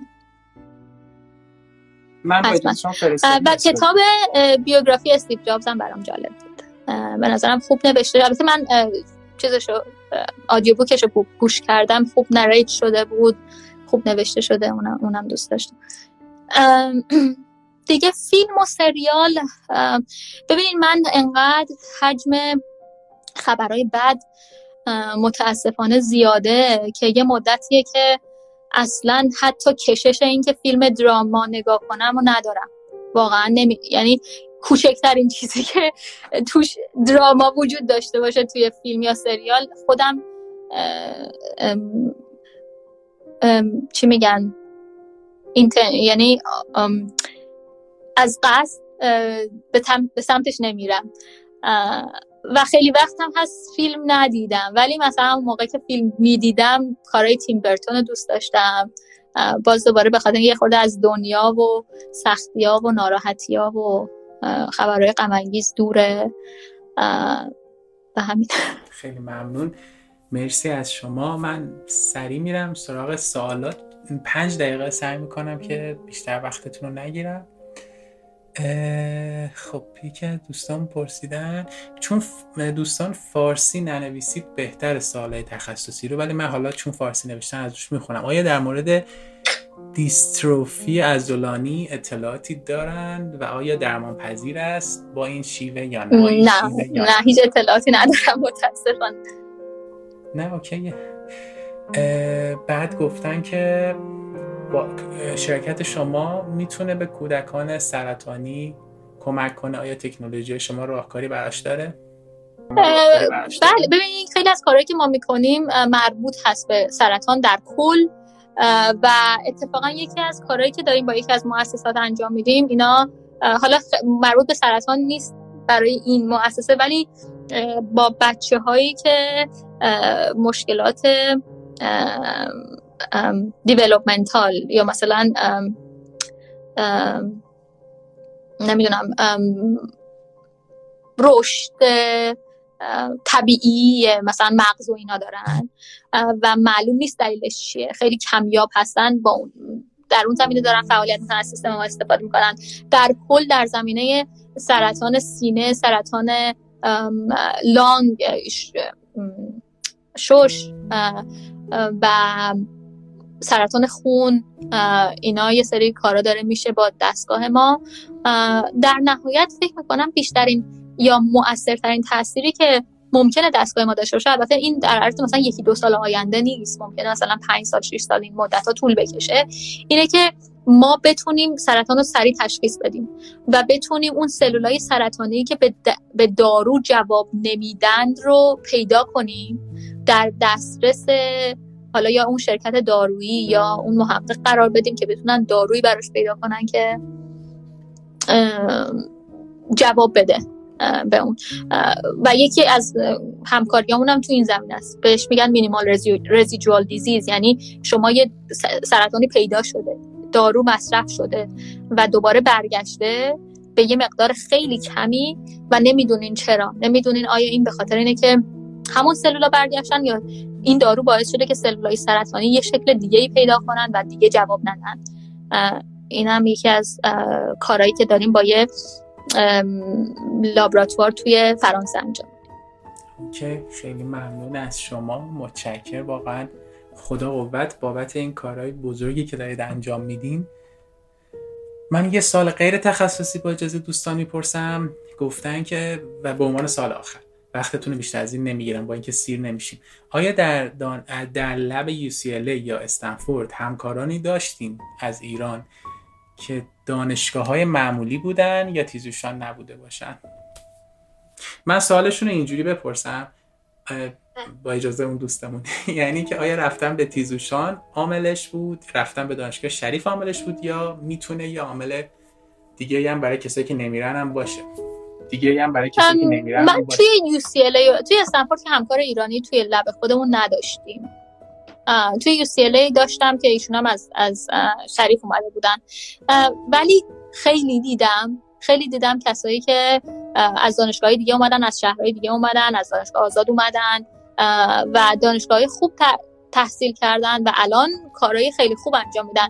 یه چیز دیگه که وجود داره اینه که من احساس می‌کنم تو اینجا داره این اتفاق میفته و حتما بعدا در ایران هم این اتفاق خواهد افتاد که یکم از این حالت کجا درس خوندی کجا درس نخوندی چی خوندی؟ حتی چی خوندی؟ داریم فاصله می‌گیریم و بیشتر حداقل مایی که دنبال استخدام کارمند هستیم دنبال این میگردیم که اون کاری که ما می‌خوایم بلد هستن یا نه. یعنی موقعی که شما یه کسی رو مصاحبه باهاش می‌کنین بیشتر دنبال این هستین که اون کاری که می‌خواین رو بلده. یک دو اینکه آیا به کمپانی و کاری که ما می‌خوایم بکنیم علاقه و اعتقاد داره. و سه اینکه آیا مرد عمل یا زن عمل هست که بخواد تو این stage کمپانی join بشه و حالا سختیاشو تحمل کنه. به احساس هم کلا دنیا داره یکم از اون فاصله می‌گیره مخصوصا به خاطر اینکه آنلاین course های آنلاین اومده خیلی ها می‌تونن تحصیلا یعنی از اون معلم یا استادی که توی اون کار خبره هست توی دانشگاه دیگه است از اون درس یاد بگیرن و اون سرتیف... رو بگیرن که اون درس رو با اون استاد با اون مؤسسه پاس کردن. اینه که اینا خیلی دور نیست. من فکر می‌کنم در اینجا اتفاق افتاده و به زودی هم اتفاق میفته که بیشتر فوکس میره به سمت اینکه شما چی بلدین چی یاد گرفتین چه کاری کردین تا اینکه از چه دانشگاهی من یه سلام ویژه بکنم به مهیار عزیزم. مرسی که با ما هستین و خوشحالم که مهیار جان کنار خودمون داریم. یکی از بهترین live ایی بود که من برگزار کردم. پیشنهاد می‌کنم حتما live مهیار عزیز رو ببینید و بشنوید. فقط من دوستان سوال تموم کنم دوستان عزیز اگه اجازه بدین. شما می‌تونی یه سوال دیگه هم جواب بدین یا اینکه کلا بذاریمش واسه یه live دیگه؟ بفرمایید. مشکل نداره. خب گفتن که عذرخواهی می‌کنم بردم سفر و پایین. ها گفتن که به نظر خانم دکتر آینده bioengineering در چه field هایی بیشتر بهش در آینده در bioengineering این فارسی انگلیسی نوشته رفته خط بعد. چه field هایی بیشتر بهش توجه میشه؟ توی bioengineering بله تو همین مهندسی پزشکی. خب یه سری چیزایی که همچنان ادامه دار هست مثل کاری که ما می‌کنیم tool جدید و سیستم جدید آوردن برای نگاه کردن و کشف چیزای جدید راجع به sample های حالا سرطانی sample های دیگه بیولوژیکی هست. این یه چیزیه که خیلی وقت خب وجود داره ادامه داره برای تشخیص بیماری. یه چیز جالب دیگه که شروع شده که فکر کنم کارهای جالبی توش انجام بشه CRISPR editing یا editing هست gene editing هست که میایم دی ای ساختار دی ای یا حالا چیزای دیگه توی داخل سلول رو تغییر میدیم و باعث میشیم که اگه یک بیماری مثلا به خاطر یه mutation یا یه مشکل ژنتیکی به وجود اومده ما اونو درستش می‌کنیم. انگار میریم اونو پاک می‌کنیم و یه چیز دیگه می‌نویسیم و بعد همه چیز عالی میشه. این gene editing یه چیزی هست که خب چند سال پیش شروع شد توی academia و الان چند تا کمپانی که به ظاهر حالا product ممکنه داشته باشن در چند سال چند سال آینده در آینده نزدیک دارن روش کار می‌کنن. خیلی جالبه. یه چیز دیگه ای که اومده تراپی های جدید درمان های بهش میگن سل تراپی که اتفاقا به کار ما مربوط هست. ما یه کمپانی سل تراپی داریم که بامون همکاری می‌کنه از سیستم ما می‌خواد استفاده کنه و این این هست که دارو خود سلول می‌تونه دارو باشه. چطور؟ اینطور که وقتی که شما مطالعه می‌کنین بعضی از بیمارا. ببخشید من این موبایلم چیز شد. وقتی می‌بینی چرا یه بیماری به, به سرطان جواب میده بیمار دیگه نمیده خیلیش از سیستم ایمنی بدنشون میاد و اینکه سیستم ایمنی هر کسی چطوری داره مبارزه می‌کنه با اون سرطان. و چه سلول هایی تو سیستم ایمنی دارن به اون جواب میدن. و حالا cell therapy کارش اینه که میاد اون سلول هایی که سلول های ایمنی که به اون سرطان می‌تونن جواب بدن رو درست می‌کنه زیادشون می‌کنه و اونو میفرسته داخل بدن بیمار که اون سلول ها بتونن بجنگن با بیماری. چقدر هیجانی بود این موضوع. چقدر باحال بود. خدا قوت. و چقدر باحال که علم داره به این سمت میره واقعا. ما که سیر نمیشیم از صحبت کردن با شما و امیدوارم که افتخار اینو داشته باشیم. یک live دیگه یکم تخصصی تر ببخشید نه ایراد از من بود.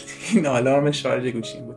یه live دیگه تخصصی تر میزبانتون باشیم مجدد من قدردانی می‌کنم به خاطر اینکه وقتتون رو در اختیار ما گذاشتین و دعوت منو پذیرفتین. میکروفون در اختیار خیلی ممنون. خیلی خوشحال شدم. مرسی که از من دعوت کردین. خوشحال میشم هر چقدر کوچیک بتونم کمکی کنم و یه کسی می‌خواد تصمیم خاصی تو زندگیش بگیره یا از تجربیات کسایی که بالاخره مسیر رفتن استفاده کنه بتونم موثر باشم. و کلا هم همیشه راجع به علم حرف زدن راجع به دیپسل حرف زدن راجع به تکنولوژی حرف زدن برای برای خودم هیجان انگیزه و لذت بردم خیلی ممنون. مرسی از شما. اگر نکته ندارین ما با خوشحال شدم. خدا شب روزتون بخیر. از همگی خدافزی خدا نگهدار. از اینکه با ما همراه بودید بسیار سپاسگزارم. امیدوارم که نکات خوبی رو تونسته باشین از این مصاحبه برداشت کنید. اگر سوال، پیشنهاد و یا انتقادی درباره روند این مصاحبه و یا هر موضوع دیگه دارید ممنون میشم در کامنت ها برامون بنویسید. و اگر این پادکست برای شما مسمر سمر بوده ممنون میشم که با دیگران به اشتراک بذارید. باز هم از همراهیتون سپاسگزارم. شب و روزگارتون خوش.